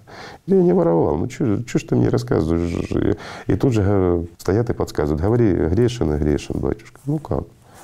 Но если я этого не делал, даже если я об этом не думал, ну что ж я буду каяться незаслуженно, да? Злоупотребление служебными полномочиями. Совершенно правильно, да. Ну, оно смешно, смешно, но а с другой стороны его понять можно. Люди ведь приходят на сознание, и поговорить им хочется. Они же приходят не за радостью духовной, они приходят за тем, чтобы что-то получить. Вот как э, Андрей говорил сейчас, что за квадратными метрами увеличить и еще за чем-то, за денежкой. То есть не в искренней вот этой работе над собой, Конечно. не в понимании, что может, ну к чему может привести вот это и работа над собой, и... А люди не знают даже, что такое работа над собой. Mm-hmm. Им кажется, что это исполнение. Даже тем, кто пытается и идет по духовному пути, пытается идти по нему даже, они от исполнения определенных ритуалов, количественно и как положено, те же молитвы тоже, это покаяние вовремя сходить в храм. Это хорошо, это, это замечательно, это действительно хорошо. Это гораздо лучше, чем ничего. Но оно что без внутреннего, оно не дает ничего. Это просто надежда на то, что если я и поступаю так, то после моей смерти, вот как написано, когда-нибудь э, после Великого Суда я возражусь опять таким бодреньким и молоденьким. Жизнь взращивается здесь, при вот этой жизни. Ну а как? Настоящая жизнь, она не может быть в теле, она не может быть в материи, это нереально. Это... И об этом знали испокон веков. Опять-таки об этом говорили. И святые об этом говорили. Ну разве не так? Чего ж они радовались, когда их тела дряхлели и умирали? Они возносились как раз в духе. И они об этом и говорили, что не печальтесь, это всего лишь тело. Праху прах, духу дух. Ну разве не так? Ну давай еще посмотрим, интересно. Слова Силуана Афонского, что неважно, ты рабочий ты или царь. Ну там можно сказать так кто-то там митрополит или ты просто простой сборник церковь. Это не важно, понимаете? А важно, что у тебя внутри. Вот прикоснулся человека благодать Святого Духа, и вдруг у человека появилась жизнь. И ты видишь это в глазах человека. Глаза стали другими. Вот это в глазах цель. появилась И здесь он правда говорит. В нем появился Бог. За радость нужно бороться. А как? Не верить, греху. Вот тебе плохо, мрачно, у тебя нет настроения, все радуются, а ты не верь себе. Церковь благословляет тебя радоваться. Вот и радуйся. Ну, стоп. Вот э, хороший вопрос, да? И вот здесь четко показывается отсутствие инструментов. Ответ простой, аргумент весомый. Церковь благословляет тебя радоваться, вот и радуйся. А у человека нет понимания, нет знания, чему радоваться. И кто в тебе будет радоваться? Угу. Сознание радоваться? Вот знает, чувствует. Вернее, он не знает, к сожалению, он чувствует, как должно быть, но не знает даже, как рассказать. Вот это здорово. В этом беда очень многих вот таких людей, которые, я же говорю, стоят на пороге, стучатся, ну, чувствуют, а чуть-чуть не хватает вот этого понимания разности, что такое радость, которая от сознания и радость как и радость истинная. Вот он как раз, да, вот он знает, что такое радость истинная, поэтому он и наполнен этой мудростью. Ведь он действительно по Аллатре много говорит, но он не ведает ее. И вот нехватка инструментов объяснить. Ну, а договорка простая. Церковь благословляет радоваться. Ты, радость. А сознание будет против. Ну как это вот меня он благословил радоваться? Ну, я буду радоваться. Чем радоваться, если везде грустно? Простой вопрос. Чем? Если что сознание является, против. То есть что является вот первостепенным, что как раз, как раз таки, можно сказать, пусковым механизмом зарождения вот этой радости является прежде всего любовь, любовь внутри. Только любовь исключительно. Настоящая любовь. Любовь личности к миру духовному. Когда он отдавая эту любовь, начинает получать и от мира духовного первый отклик даже. Вот это счастье. Тут уже. Именно этой радости идет Конечно. речь, что это уже сила, которая начинает входить в тебя. Это уже сила Бога. А что такое сила Бога? Это и есть Аллатра. Но Аллатра, я извиняюсь, не в смысле книжка Аллатра. Это всего лишь книга. Вот может быть она святой? Ну, скажем, без э, прочувствования сознание исказит информацию, любую, даже вот, ну, ту, которая заложена в «АЛЛАТРе», но она позволяет человеку… И вот здесь ответ ты сказала. То, что заложено в ней. Но ведь не каждый еще прочитать ее может, правильно? И получить те знания, которые в ней заложены. Ведь если идти просто через сознание, невозможно. Почему люди по 10-20 раз читают и находят каждый раз новое? Насколько готов человек, настолько она открывается. А на самом деле это обычная бумага. Разве не так? С простыми знаками. Если ты не знаешь слов, не знаешь этого языка, ты прочитать не сможешь. И оно будет пустым. Так же? Ты всегда прочувствуешь тех, у кого латра внутри. А вот это уже действительно правда. Можно пройти мимо любого описания, но пройти мимо аллатры внутри невозможно. Здесь уже или же сознание сработает, косо глянет, или же душа воспоет. Тут уже Опять, видишь, вот душа воспоет. Ну это же выражение, которое у нас шаблонно используется. Не душа ж радуется, личность радуется. Выражает песнь, непрестанную песнь любви к Богу. Конечно. Давай посмотрим. А ты пойми, что в тебе живет грех, который тебе сейчас хочет, тебе и твоим ближним отравить праздник. Зачем тебе его верить греху? Ведь А ему греху это как раз и есть сознание. Вот правильно говорит, тебе живет, а где живет? Христос никогда не призывал к переворотам, к мятежам. Он призывал людей к любви. Правильно. Единственное, к чему призывал Иисус, это к любви. Также Мухаммеда взять, к чему он призывал? К любви. И он говорил, что должно настать время, когда во всем мире будет любовь. То есть ислам во всем мире. Но в понимании в правильном это любовь Божья должна быть во всем мире. А у нас сразу начинается разделение. Вот ислам это значит, вот они со своими устоями должны доминировать везде. Ну, мы же говорим о Боге, мы говорим о любви, мы говорим о большем, о большем, чем меркантильные интересы узкого круга людей. Ну вот воспринимается. А кем воспринимается? Сознанием. А почему? Потому что оно все разделило. Так и получается, что сознание разделяет, а Аллатра объединяет. Давай посмотрим. Любовь Божия, она, это то, что, на, на чем мы можем строить вообще все, все в этом мире. Это фундамент всего, понимаете? Вот когда в тебе есть благодать, ты простишь, ты примиришься, ты потерпишь, ты смолчишь, ты, ты будешь нести немощи другого человека без всяких условий, без всяких, понимаете, человеческих каких-то, понимаете, правд и судов. Правду же говорят? Не фальшивить, не лгать себе прежде всего. Понимаете? Не фальшивить и не лгать себе. Я хотел бы, чтобы люди, эту любовь, которую Господь ему, им дает, чтобы они ее все-таки берегли и ценили. Ну, хотел бы, чтобы мир был у людей. И тогда все станет просто, и будет ангелов дост. Радость в той красоте, в той свободе внутренней, которая у человека появляется. Может быть, она появляется на одну минуту, но уже есть, есть уже какой-то путь, есть уже какой-то выбор.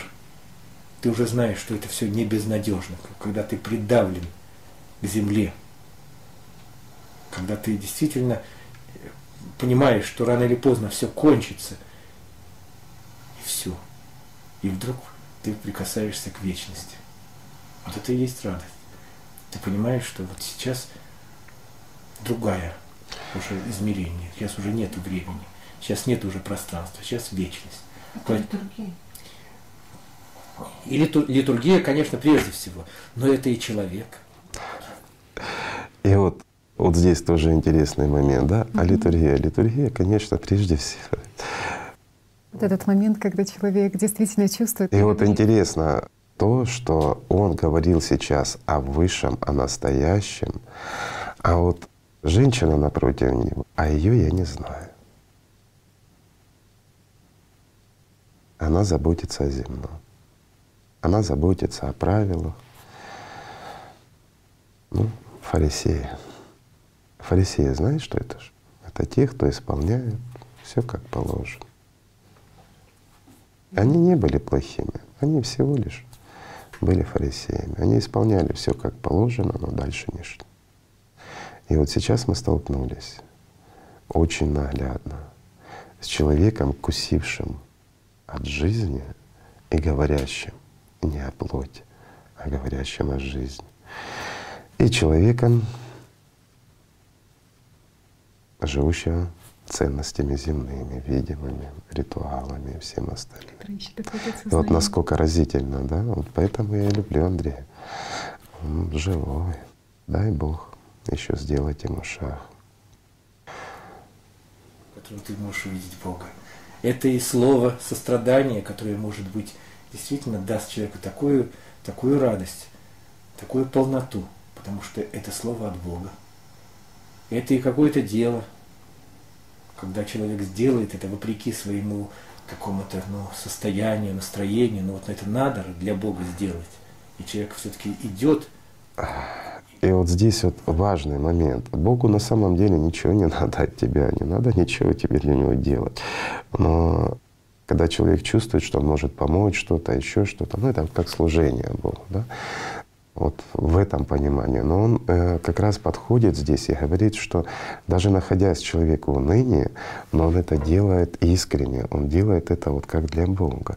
И он идет и преодолевает. Но вот здесь он больше рассказывает о себе о своем опыте. И вот действительно интересно. То есть это как раз идет вопреки своего сознания, вопреки этих установок от сознания. Это и есть борьба, это и есть личный Армагеддон. И вот он прекрасный пример скажем так, человека, который, который действительно стремится, который пережил этот опыт и который стремится не еще раз пережить, а прийти и остаться там. Ну, сознание немножко мешает. Ну, это же хорошо. Если бы сознание ему не мешало, он бы так не стремился и не боролся, он бы не преодолевал и не тратил сил, правильно? на борьбу с самим собой. И тогда Господь утешает. И в какой-то момент я вот могу сказать, что вот когда я был еще не крещенный, были минуты такой радости. Но это было, наверное, вот в детстве, я, я вспоминаю, у меня был очень такой вопрос о смерти, он меня очень волновал. Потом это как-то сгладилось, но было очень больно и остро, и я не понимал, вот а если смерти, все, ничего нет. Ну, нужен был кто-то, чтобы объяснить, почему это происходит. Ну вот как-то как у нас у нас дома, дома не, не, не говорили об этом. Я крестился на знамени э, иконы знамени, это 10 декабря 1978 года. Но до этого я уже искал Бога активно, несколько лет. Чем угодно можно было заниматься, увлекаться. И восточные, там, китайские мудрости, всякие человеческие э, учения, которые были логичны и понятны для ума земного. И вдруг вот чудо Божие, вдруг ты ну, проживаешь другое, входишь в другое измерение, проживаешь э, какой-то момент, мгновение жизни, где все, все и все на своих местах. То есть вот в этом мире ты все время чувствуешь что-то не то, что-то не так. Ты пытаешься что-то найти, но не находится то, что ты не знаешь даже, что ты ищешь, потому что ты, тебе плохо внутри. Нет вот той, той полноты жизни, которая бывает с Богом. И вот, вот когда это совершается, когда человек все-таки э, прикасается к этой любви, то, конечно же, тогда вся жизнь человека меняется. После крещения произошло чудо, и я родился заново. Это я пережил физически, потом несколько месяцев я не мог от радости как-то прийти в себя, потому что все было, все было в свете. В свете было все. И люди не понимали, что со мной близкий, с ума сошел или потому что глаза горят, ты на все смотришь, и ты понимаешь, что вот здесь есть жизнь, вот храм, это, в ней есть жизнь, настоящая жизнь, но ты еще ничего не знаешь, ничего не понимаешь, ты приходишь в храм, и ждешь, когда на тебя сойдет Святой Дух. И он сходил. Было очень много моментов таких трагичных, я бы даже сказал, потому что вот после того, как ты крестился, как ты стал жить в каком-то свете, но ты этот свет не понимал, откуда он, смирением в тебе не было, И в конечном счете ты начинал осуждать кого-то, когда ты видел, что люди делают не так, что люди э, недобросовестно что-то делают, что есть какие-то, какое-то лукавство, и ты начинал осуждать. А это осуждение приводило, привело к тому, что я потерял благодать Божию. И мучился очень сильно. И вот здесь мы видим его откровение. И это правда. Не осуждение, а ну, вопрос не осуждения, это всего лишь работа ума. Пока он жил, он жил, а потом сознание отвлекло и все. И поработило. Но он чувствует, и он говорит правду, и он знает, и он обладает этим опытом, он стремится к нему. А всего лишь навсего Просто обратить внимание снова. Незнание. Отсутствие инструмента и незнание. То, чего Просто как много людей по всему миру сейчас действительно ну, находятся в таком же. в таком же положении, когда они чувствуют Во всех религиях. И вернуться же в это состояние очень просто, да. но пребывает. Но здесь вот есть один момент, когда человек открывается для восприятия любви Божией, угу. он действительно открывается. Его озаряет свет. Но ведь это временное явление, это помощь, та максимальная, которая может снизойти на человека за его усердие, за его веру, стремление, но она не может быть вечной. Это всего лишь озарение, это опыт, который он получает, а дальше все в его руках. Это порой тяжелый труд, длительный, но от человека зависит. А может быть как раз и очень легкий. Ведь есть масса людей, была масса людей, надеюсь, и будет, которые очень легко это все побеждали. Просто отходили от этой борьбы в сторону и наблюдали за сознанием, пока оно проголодается, а потом, как зверюшку, хочешь есть, делай то, не хочешь — голодай. И все становилось на свои места. Любой зверь становится ручным, если к нему подобрать инструмент также и сознание. Легко дрессируется. Как все таки легко людям, да, ну, которые, можно сказать, почувствовав вот такую степень ну, благодати и снисхождения Духа Святого на них, и утратив, можно сказать, живя в аду в таком, да, да. то есть без этой благодати, как э, легко, с каким стремлением, с какой жаждой, ну, можно сказать, возвращаются домой. То есть вот... Ну как легко? Легко не возвращаются, когда доходят не только до двери, но и понимают, что она открыта. Вот тогда они, конечно, их уже не переубедишь о том, что Бога нет или духовный мир не существует. Здесь сознание бессильно, но она обладает силой как раз на его пути, отводя его и вгоняя его в ошибки, в уныние, в тоску. Вот он говорит, что церковь благословила радоваться, радуйся. Но он же не понимает, в чем радость и что значит за этим. Упал, отжался. Вот в этом смысл. Это что такие люди прекрасно понимают сами, что просто соблюдение вот этого свода норм каких-то духовной жизни христианина. А это замечательно, да, это замечательно, но в то же время это дисциплинирует, это хорошо. И не стоит унывать, но не рассказывают, как, как же обрести эту радость вечно. Не знают сами. Да. Если бы он обладал этими инструментами, он бы был один из первых, то забыл бы о том, что такое печаль, потому что он знает ценность этого снисхождения Духа Святого. Он знает, что такое огонь Аллатра внутри. Давай еще посмотрим. Не понимаю, что произошло. Никак не мог согласиться, чтобы стать священником. Понимал, что я теряю свободу. А я человек свободолюбивый, любил странствовать, и, в общем-то, такого. И я насмотрелся всего. Всего, что можно было насмотреться. И негативного в том числе. Как, как, как люди теряли Бога, как люди горе, загорались и тухли. Когда узнали, что мой отец учит, э, работает в высшей партийной школе, преподает, готовит кадры партийные, а сын его работает в храме, в кафедральном. Была трагедия отца. Был очень большой такой момент испытаний, конечно, для меня и для отца, который потом стал по-настоящему верующим человеком. Конечно, конечно, была цель. Цель была помочь людям. И она и остается этой целью основной.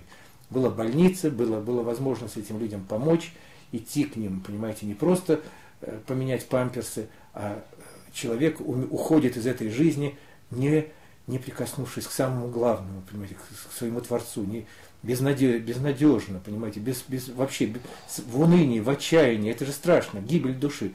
И поэтому, конечно же, была вот цель помочь. И опять упираемся во что? Не спасти себя как личность, а помочь людям. Потому что желаешь этого себе для себя же. Просто вот этот момент. Еще попытка угодить Богу. То есть делаем богоугодные дела, мы рассказываем о Боге, а, но это замечательно, так должно быть. Но опять это подражание тем, кто достигал вот этого слияния, кто обретал жизнь здесь. Ну и опять-таки даже вот возгораясь, как протеерей, да, они наполняются этой силой, этим огнем, этим теплом, и уже хочешь не хочешь, ты будешь им делиться. Ты, это потребность. Если у тебя нет потребности, значит ты тлеешь или вообще не в тебе тишина. А когда в человеке горит огонь ну, любви Божией, ну, невозможно это удержать в себе, это правда. И здесь уже это ж не заставляешь, это внутренняя потребность. Сознание может сопротивляться, ему ж, оно ж ленивое. А куда ему деваться? Пойдет и будет заботиться о людях. Но в то же время вот очень близок к истине и многое говорит правильно, но есть вот такие вот моменты личного страдания, скажем так, из-за отсутствия инструмента всего лишь на все.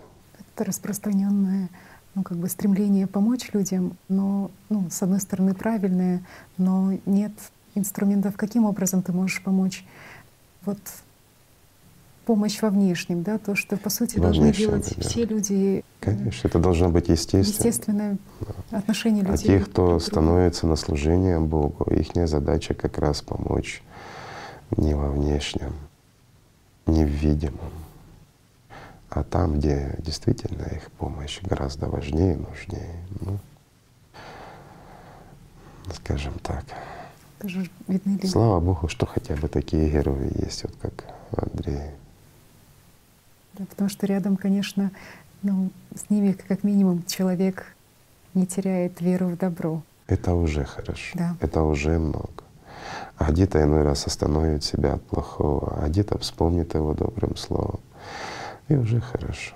Уже все равно добро начинает превалировать в таких людях. А это уже, уже шаг к победе. Давай посмотрим еще. Приятно смотреть хорошее. И будет будут много ошибок, но, но если ничего не делать, понимаете? И здесь он прав. Всего мира. И думать, что это духовно, мне кажется, это подмена. Для нас, именно для нас. Я подменах правильно понимаю это. Угу. Монастырь, понимаете, очень большой. Много очень людей, не только монахов, а подворье, там 200 человек сейчас на подворье, там женское, ну, бездомные люди, которые никому не нужны, кроме Бога, понимаете? А отец Николай нам сказал, за молитву больных вы спасетесь. Без Бога жить невозможно. Ну, просто невозможно. И это не теория, это мы же понимаем. Господь так говорит, без меня не можете творить ничего. Поэтому, знаете, я вам советую как можно чаще причащаться. И вот здесь включился священник. Если там был человек, который искренне стремился к Богу, то вот здесь перед людьми сразу включился служитель как раз организации. Это хорошо, и он стремится искренне, все, но а где суть? Просто нет инструментов и пониманий, то есть э, нет истинного понимания, что такое причастие. Конечно. Угу. И вот здесь вот он, как можно чаще причащаться. Это замечательно. для тех, для кого причастие является как неким моментом, скажем так, как инструмент, mm-hmm. да, инструмент для того, чтобы вернуться в чувственное восприятие. А для большинства людей это обычное трехмерное какое-то действие, действие mm-hmm. которое проходит и, и что? Галочка. И что? Что человек изменился, он что-то почувствовал? Нет. Он начал лучше работать над собой? Нет. Он действительно вкусил, что плоть и кровь Христова. Да нет, ну все ж люди умные, 21 век. Ну, вино, хлеб. Ну, это олицетворяет. Но если это олицетворяет, то как бы это и помогает. Да? Ну вот. Я не говорю, что это плохо, это хорошо для тех, кто знает и воспринимает это ритуальное действие таким, каким оно должно быть. Кто понимает, что не плоть надо есть и кровь пить. Соединение. Конечно, это каннибализм какой-то. А кто понимает, что насколько оно глубокое по своей сути, что это единение, это соединение с миром духовным, это духовное сближение с Иисусом Христом, то есть это ну, то, что оно несет больше в себе. А вот даже простое пояснение вот такое вот, вот как можно чаще причащаться. Это соединение происходит благодаря выбору человека ну, прямо в моменте здесь и сейчас. Любить и выражать это любовь. Ну, сознание наше воспринимает прямо и, и подставляет вот так mm-hmm. вот, без разъяснений. И все извращается. И мы начинаем спасать душу, и помогать людям, и считать, что это богоугодное дело в то время, когда мы этого не хотим делать, заставляя себя. Хотя это должна быть естественная потребность. Мы не создаем условий для того, чтобы это стало естественной потребностью для каждого человека. Разве нет? В обществе. Конечно, затрагивается много серьезных вопросов. Но я вот чем больше ты мне показываешь, тем больше я убеждаюсь, насколько все-таки сатана силен. Когда и сильных людей, он просто лишая банально инструментов и маленькие изменения запятых, насколько это может быть трагично. Может, под словами нет чувственного, ну, как Конечно. в практике, именно чувствование вот этого. То есть не подкреплено именно… Есть стремление, есть опыт, а где работа? Но по своему опыту я скажу, я был в тупике в какой-то момент, много лет. И вот, вот то, что меня рукоположили в диакона, я начал причащаться, это спасло. Исповедь — это разговор с Богом. Говорите своими словами. Своими словами. Не выдумывайте ничего. Священник вам, он просто свидетель, он должен вам, он должен вам помочь. Понимаете? Ну хотя бы не помешать. Очень важно. Постоянная молитва – это постоянная связь души с Богом. Как только эта связь теряется, да, и человек уже что-то делает не то, понимаете, здесь мы уже Душа не может утратить связь с Богом, потому что она и есть часть мира духовного. Это мы, как личность, можем утратить связь с душой. И вот многие, особенно кто начинает практиковать духовные практики или вот как протеерей, живущие этим чувством, и в момент, когда сознание выиграет, они первое, что чувствуют, это давление вот здесь. Как перекрывается эта серебряная нить, и связь личности с душой утрачивается. И все. И пошли атаки от сознания, и мир становится серым, и будни превращаются в ад. Пока, ну вот он говорит, что вот он вышел, начал причащаться и вышел из этих состояний. Ну для него это вот как знаково. Но это может быть потому, что он правильно понимает, что такое причастие, а для других это может и не работать. Но если бы они знали суть, имели опыт, конечно, это бы работало замечательно. В его случае произошло искреннее обращение конечно. к Богу. Только так. На чувственном восприятии. Продолжим. Надо бежать в реанимацию. А реанимация — это покаяние, исповедь. Это врачевание. Я пришел во врачебницу, да не, не исцелен, отыдешь. А после того, как мы нас реанимировали, очистили, нам нужно подкрепиться.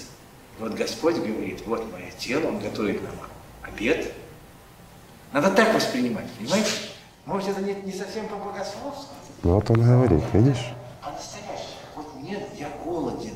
Грех меня, понимаете, измотал. Я, понимаете, мучаюсь, страдаю. Зачем? Господи, помоги.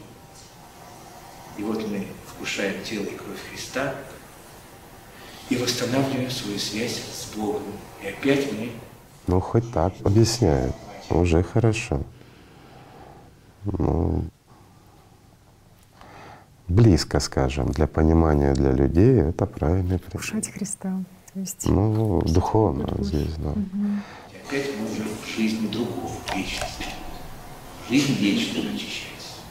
Все, что вне христианства, вне православия, построено на гордыне. Все эти, понимаете, знания, они... И вот смотри, насколько он сейчас другой. другой. Просто другой. Вот сейчас ведро пустое. Все, что не христианстве, построено на гордыне. И сейчас сидит гордец и об этом вещает. Так же? Не является ли возвышением как раз-таки то, что представители одной религии говорят о исключительности и… Конечно. Это все равно как… Я когда-то приводил пример о религиях, что это такое, об отце и о детях. Угу. Это все равно, что один ребенок скажет, вот я истинный ребенок своего отца, а вот брат или сестра мою нет, это не мои, это не моего отца. Ну как так? Насколько, ну как бы тонкая подмена, насколько искусствен система, ну, дьявол, что вот просто даже на этой почве. Ну здесь еще беда в том, что любая организация, она прежде всего, особенно религиозная, она ну, хочет, не хочет, она будет рассказывать о том, что она ближе к Богу. И вот все должны это повторять и отстаивать mm-hmm. то, что они исключительны перед Богом. Но это все равно, ежели как один из детей говорит, что он принадлежит к роду отца, а второй это случайно. Вместо того, чтобы просто любить отца. Вместо того, чтобы просто любить, да. Но сразу видно отразительно, угу. насколько ведь он это вещает людям. Он пытается их удержать в христианстве, может быть, и от благих дел это все. Но, но это неправда. И он говорит сейчас. Угу. Сейчас он пуст. Удивляют, они они, конечно, человека иногда могут так вдохновлять на какой-то период, понимаете, тогда было очень модно. И, ну, сейчас тоже же есть и кришнаиты, и разные, разные другие направления. Понимаете, вся, вот человек своими силами хочет попасть на небо, и он лезет, понимаете. Вавилонская башня, только в, вот в индийском таком варианте, восточном варианте. Это все не туда. А, а православие совсем другой путь. Через покаяние, через смирение, через осознание, что я сам без Бога ничего не могу. Православный человек не может сказать, вот смотрите, я стал все лучше и лучше. Я вот, понимаете, молюсь, у меня все больше и больше благодати. Бог вообще во мне просто здесь, понимаете, я, я горю. Ну, скажет, сумасшедший, да? И, конечно, вызовет врача, да, что-то не то, да. Глаза горят, понимаете, все, я а так, а так, а так восточные люди, да, да, там все, понимаете, все уже нирвана, все, я уже, я уже в Австралии, я уже все, понимаете, мне уже, все, эта жизнь вообще не. Давай на этом остановимся. Пусть лучше у нас будет нормальное впечатление, ведь мы прекрасно mm-hmm. понимаем, что именно эта сторона и является как раз тем камнем преткновения перед открытой дверью. А понятно, для чего он старается и что он хочет. Он как хочет показать хорошее, выразить, но это есть что? Осуждение. Угу. Избранность одного ребенка перед другим. Печально, конечно, но это часто бывает. Просто вот мы сейчас затронули, ну, как бы такой вопрос, вопрос вот этой гордыни, когда представители одного вероисповедания ну, говорят о своей Возносятся над другими, над своей избранностью. Но здесь не говорит сознание, и сознание их ловит на этом. Ведь дьявол хитер и силен, мы уже не раз об этом говорили. И одна из любимых манипуляций, какие совершает он в голове человеческой, ну, как говорится, в сознании, это как раз и есть вот эта гордыня, гордыня и причастность к избранным. То есть сам процесс, ведь когда он говорил от себя и о другом, он говорил искренне, он был наполнен, и он как раз жил теми чувствами, теми воспоминаниями о своем опыте. И видно было, что он как цветочек, тянущийся к солнышку, да. И как только он стал перед людьми и одел на себя маску лидера, на него легла ответственность за организацию, и все. То есть даже вот эти моменты возвращения в то чувственное состояние, вспоминания о нем порождают вот этот вот ну, это было искренне. вот этого конечно. живого, а просто сухая буква. Слышно было вот этот отголосок Духа Святого, пребывавшего в нем. А здесь просто работа сознания. Вот банально. Отсутствие инструментов, знаний. И просто Конечно. когда... И живого мертвым сделает. Дьявол силен. Ну почему просто это происходит? Потому что нет опыта. Ну, это происходит потому, что на самом деле, а, как мы говорили, система хочет кушать, mm-hmm. а она ненасытна. И тем более она устремляет все свои усилия на то, чтобы удержать человека от духовного спасения. Ему это невыгодно. А, а раз ему невыгодно, значит, она тратит больше сил на тех, кто сильнее. Но это естественно, что надо, когда человек пробуждается духовно, надо быть еще осторожнее и понимать вот элементарные вещи, что будет атакован обязательно. Обязательно гордыня нахлынет, обязательно произойдет то, что должно произойти, то есть нападение как раз от вот этих демонов в. Знаете, вот этот пример — это наглядный пример для многих людей.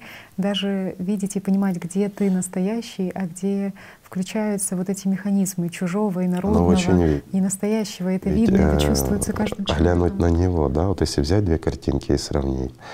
Живой, как он говорил, когда на человека вот спускается, не сходит дух, да, то человек загорается, с ним Бог. То есть видно, он горит.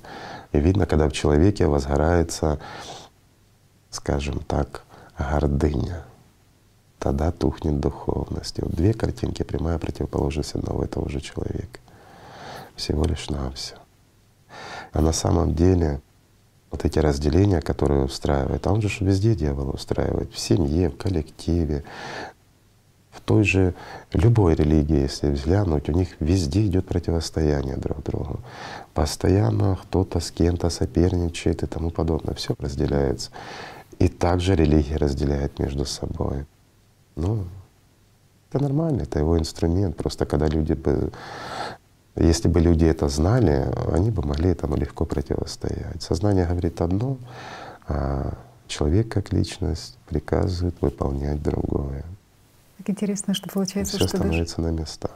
Что даже представители порой разных религий не знают ну, друг о друге. Конечно, не знаю. Для меня стало, допустим, новостью, как отзываются, можно сказать, представители ислама о христианстве, о Иисусе Христе.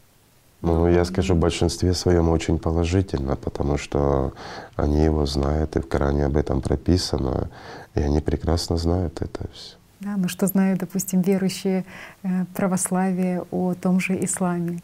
Но в данном случае, если мы вот посмотрим, как в Андрее, когда срабатывает гордыня и причастность к избранным, оно перекрывает путь к истине. И все, люди просто могут не знать. А знают то, что видят по телевизору. А что по телевизору показывают? Разве показывают нам истинных мусульман, которые живут действительно Богом, которые действительно наполнены этой любовью Божией? А сколько их таких? Очень много. Система настраивает людей друг против друга и просто пытается разъединить, даже не смотреть в сторону другого религиозного учения, людей другого И вероисповедания. не только религия, Мгм. а в религии тем более. Мгм. Потому что религия — это как раз э, инструменты спасения да, в целом.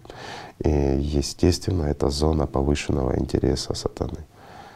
Он будет делать все для того, чтобы они разделялись, расходились. Я бы хотела показать видео, что говорят представители ислама о Иисусе. Давай посмотрим. Опрос среди мусульман. Знают ли они, кто такой Иисус? Это пророк христиан, наш пророк мусульман. Не пророк он, ну, когда пророк? Он родился э, на земле Израиля. Он также чтится мусульманами, так же, как и э, считается, ну, э, пророком у христиан, также чтится мусульманами. Это наш пророк тоже. Пророк, посланник, как наш Мухаммад, почитаемый пророк. Много э, в изгнаниях был, много терпел, сколько унижений было. Вот, и последний вот его заставили на Голгофу нести крест и повесили на этом кресту. Вот, за его призыв к Всевышнему, к одному единству Божьему. Иисус – это пророк. Он призывал людей к единобожию, то, что я знаю о нем. И то, что люди исходили его послание немного, это я знаю. Иисус – это посланник Бога. Э, По, в исламе он Иса, алейхиссалям. Он с помощью Всевышнего Аллаха воскрешал людей. Э, То, что дожил он до 33 лет, то, что нам известно в исламе. А чем отличается в учении ислама и в учении христианства? Чем отличается? Э, Ничем э, и- и не отличается то, что все пророки пришли, при которых были до пр- пророка Мухаммада, они преподавали единобожие. А, ну, вот и ответ. А если спросить, вот такой опрос провести у христиан, знают ли они, кто такой Мухаммед, да? И о каком едином Боге И о каком едином Боге идет речь. И вот здесь они говорят, он такой же пророк, как и наш. А скажут ли христиане, что Мухаммед такой же пророк, как и наш Иисус? Нет. Почему? Потому что у нас Иисус — это Сын Божий. Но что говорил Иисус по этому поводу? Что мы все дети Божьи. Разве не об этом Он говорил? И не этому ли учил? А разве пророк Мухаммед не Сын Божий? Ну разве не так?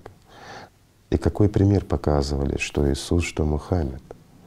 Сколько тот же Мухаммед пребывал в молитвенных практиках, духовных практиках в течение дня. И сколько времени Иисус уделял молитву. Это разве не пример? Как они отзывались о других религиях? И что они говорили?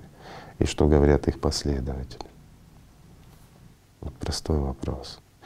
И вот э, меня всегда удивляет, когда, э, скажем так, последователи, опираясь на учения пророков, посланников Божьих, которого Бога, которого они верят, как они искажают слова своих же пророков, а часто, довольно часто, к сожалению, служители той или иной религии, искажая слова своих же пророков, на чем построена их религия, начинают трактовать от своего ума. Понятно, что сознание вмешивается, понятно все, но непонятно, почему люди верят и слушают их. Это же явное расхождение с тем, чему учил посланник Божий. Ну так же ж.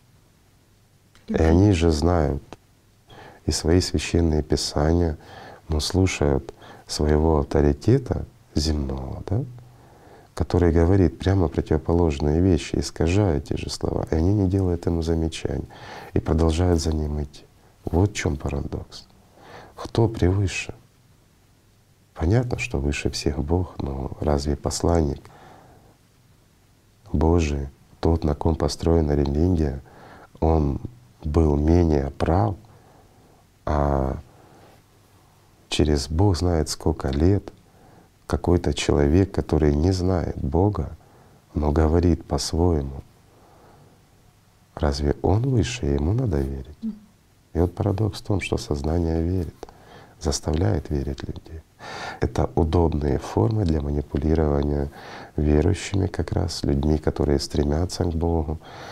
Удобная форма манипулирования сознанием. То есть она берет своих, скажем так, проводников, по-другому не скажешь, проводников воли сатаны, поднимает их, возносит и заставляет э, людей следовать за лжепророку.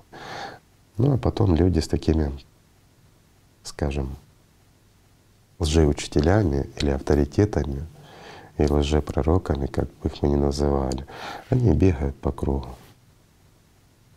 Но они ж к ничему не приходят. Уж лучше, как говорится, потихоньку хромать по прямой, чем бегать по кругу с такими авторитетами. Вообще это, это неправильно. Я бы вот сравнил это, опять вернусь к пустыне, это легко понимаемо. Люди, испытывающие жажду, идущие по пустыне под палящим солнцем, изнемогая, приходят к источнику. Источнику, в котором чистая вода, ее достаточно для того, чтобы утолить жажду, сделать запасы и двигаться дальше. Но здесь им авторитет говорит, нет, не пейте из этого источника. Пойдемте, он видите, на горизонте океан, мы немножко потерпим, но мы придем, и вот из истинного огромного источника мы не только напьемся, но мы будем в нем плавать. Ну и люди, следуя за этим посланникам от сатаны, приходят к океану, но, как мы знаем, океанская вода для питья непригодна. Но там и остается. Это печально на самом деле. Тема авторитетов тоже получается, что Но кто создает? люди творят. Люди. Никто не создает. Люди сами создают авторитетов. Ведь э, своей поддержкой они и показывают свою готовность подчинения. А как по-другому? Ведь видно, видно, кто наполнен духом и когда наполнен. И видно, кто пустой. А это чувствуется. А как по-другому? Вот, э, к примеру, моя бы воля, я бы Андрея остановил, когда он начал об этом говорить, будучи я там. Но я бы с удовольствием его слушал, когда он говорил о другом и в другой момент. Разве не так? Разве не так должны поступать верующие? Разве не должны они отстаивать независимости перед кем? Перед кем бы то ни было, отстаивать истину. Так же. ж. И вот этот парадокс, он продолжается, и он просматривается везде. И опять-таки те же проблемы авторитетов, проблема руководства, оно заставляет тех же верующих, тех же монахов прятать аллатру. Страх. Страх. Перед кем страх? Когда на кону жизнь. Вот парадокс, конечно. Они учат ее, пытаются постичь, постигают, но вынуждены это делать скрыто. Вот задавая вопрос этим и священникам, и монахам, я же говорил, что с многих религий приезжали, ну не все, уже появляются многие, которые открыто говорят, что они не просто читают, но и рассказывают об этом, потому что сами постигли уже суть это прописанную в ней. И они понимают, что она никоим образом не мешает их религии, а наоборот способствует и упрощает этот путь, и способствует как раз донесению истины для тех же прихожан и для понимания самих. И многие открыто уже ее используют и не стесняются, и не боятся этого, и ничего страшного не происходит. Ну, конечно, были и те, которые пытались, придя в чужой монастырь, приносить свои правила от ума. С в руках, ну от ума. Таких, конечно, гнать надо, чтобы они в руках не держали. Это тоже правильно. Тоже вот вы сказали такой момент, что эм, каждый, ну как бы человек верующий, ну можно сказать, что правильно было бы поступить таким образом, что в те минуты, когда говорится не истина, остановить ее, но нет понимания у людей этой истины. Или Есть почему? понимание, люди чувствуют.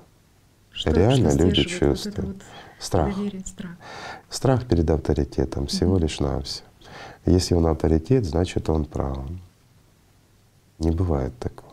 Правда и истина, она на всех одна. И человек, стремящийся опять-таки к Богу при коллективном, а это ведь э, коллективная работа идет, встреча, какая разница?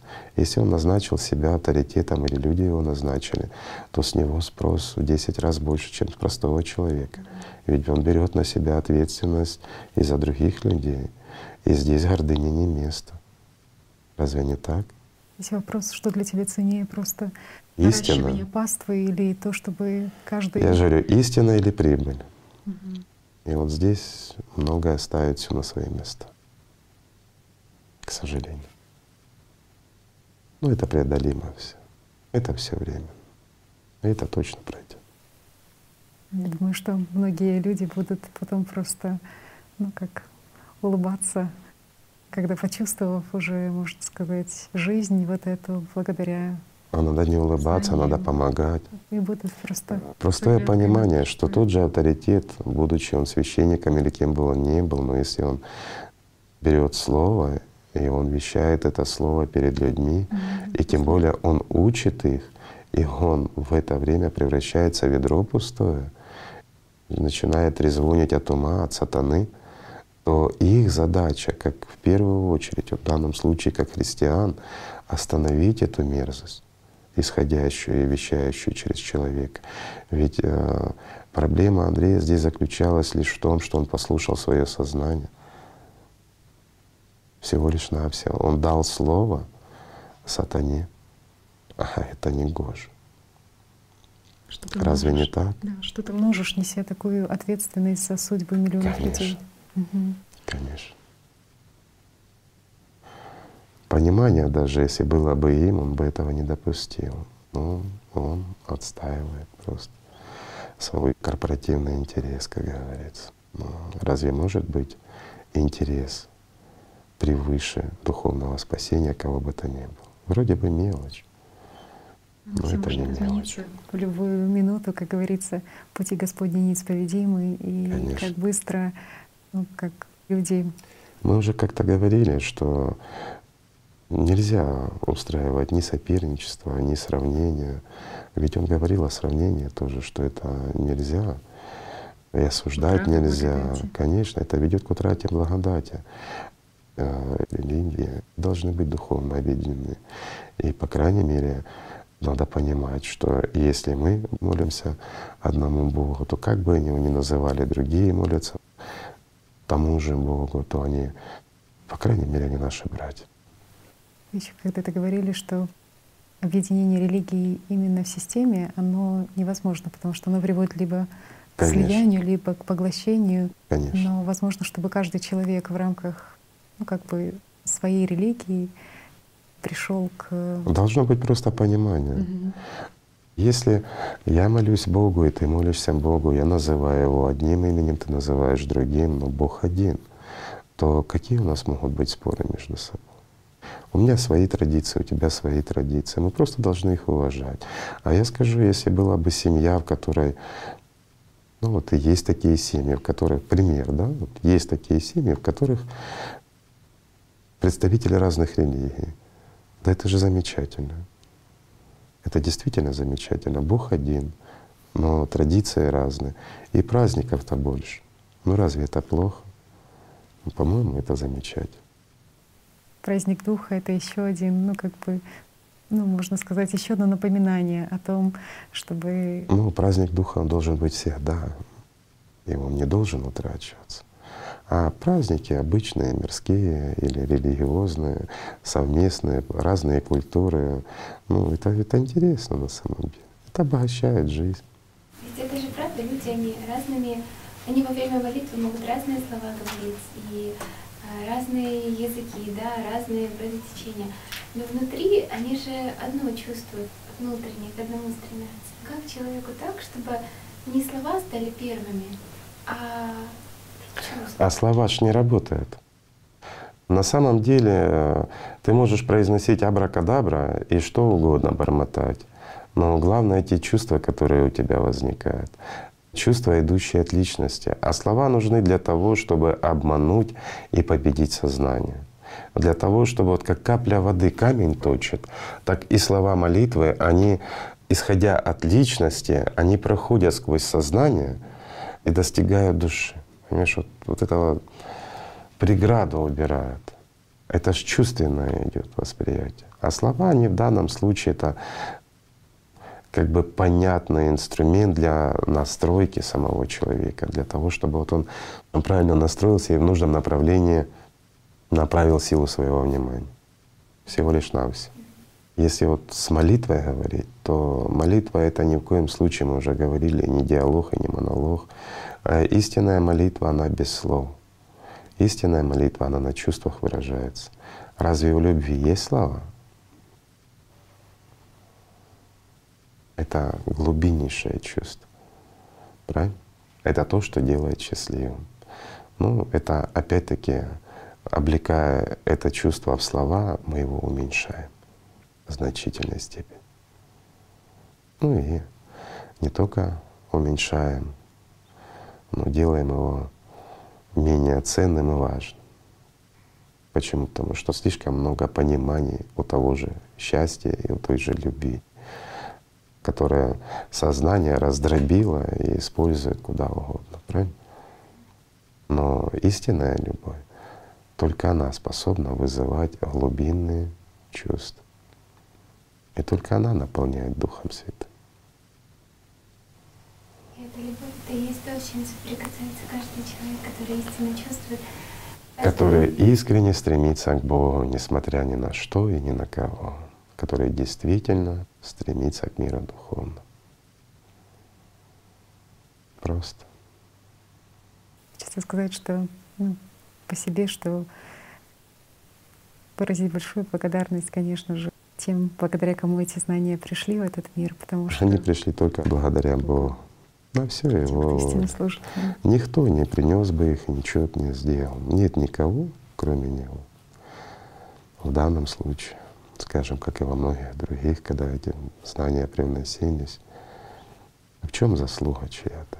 И выбор каждого человека, принять это или нет, но все таки ну, помнить о том, что, конечно, на пути к истинному всегда сгущается вот это сознание, и просто довериться чувствам, поверить э, Не надо верить.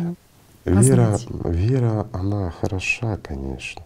Это лучше, чем пустота, но знание гораздо лучше. Лучше приобрести Проверить. опыт. Вот сегодня у нас получается день, посвященный протеерею Андрею. Ведь он получил опыт, и этот опыт его провел через всю его жизнь. Да, как и у всех людей есть свои вопросы, скажем так, в отношениях с сознанием, в отношениях служения, но тем не менее он получил опыт. Разве это не ценно? Ведь это знание, это знание того, что это существует. А вера у него сейчас и надежда на то, что он это обретет. Скажем, не разово, а обретет навсегда. Вот это вера. А то опыт, то знание. А вот имея правильные инструменты и с правильным подходом, он бы получил знание того, что он это обрел, а не обретет когда-нибудь. Правильно? Что останется в Разве это сложно? Это абсолютно не сложно. Если это доступно детям, то взрослым тем более. А вообще хотелось бы, конечно, чтобы люди повзрослели. Духовно повзрослели. Это выбор каждого.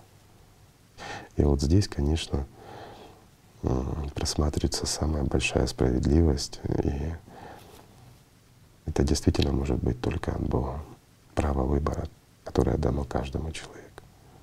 Человек выбирает, кому служить. Богу или сатане. Человек выбирает, жить или умереть. Все в его руках.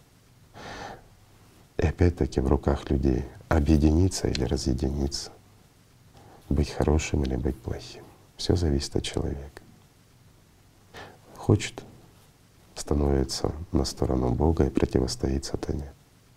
И служит Богу. Хочет, служит сатане и противостоит Богу. Это его выбор. Ну, Богу он противостоять не сможет, а вот духовному противостоять может. Что некоторые делают довольно успешно. И напоследок бы хотелось просто сказать, что в действительности человек сам творец своего будущего. А эта жизнь человеку дана для того, чтобы он сделал выбор, для того, чтобы он построил себе жизнь вечную или выкопал могилку для себя. Это правда.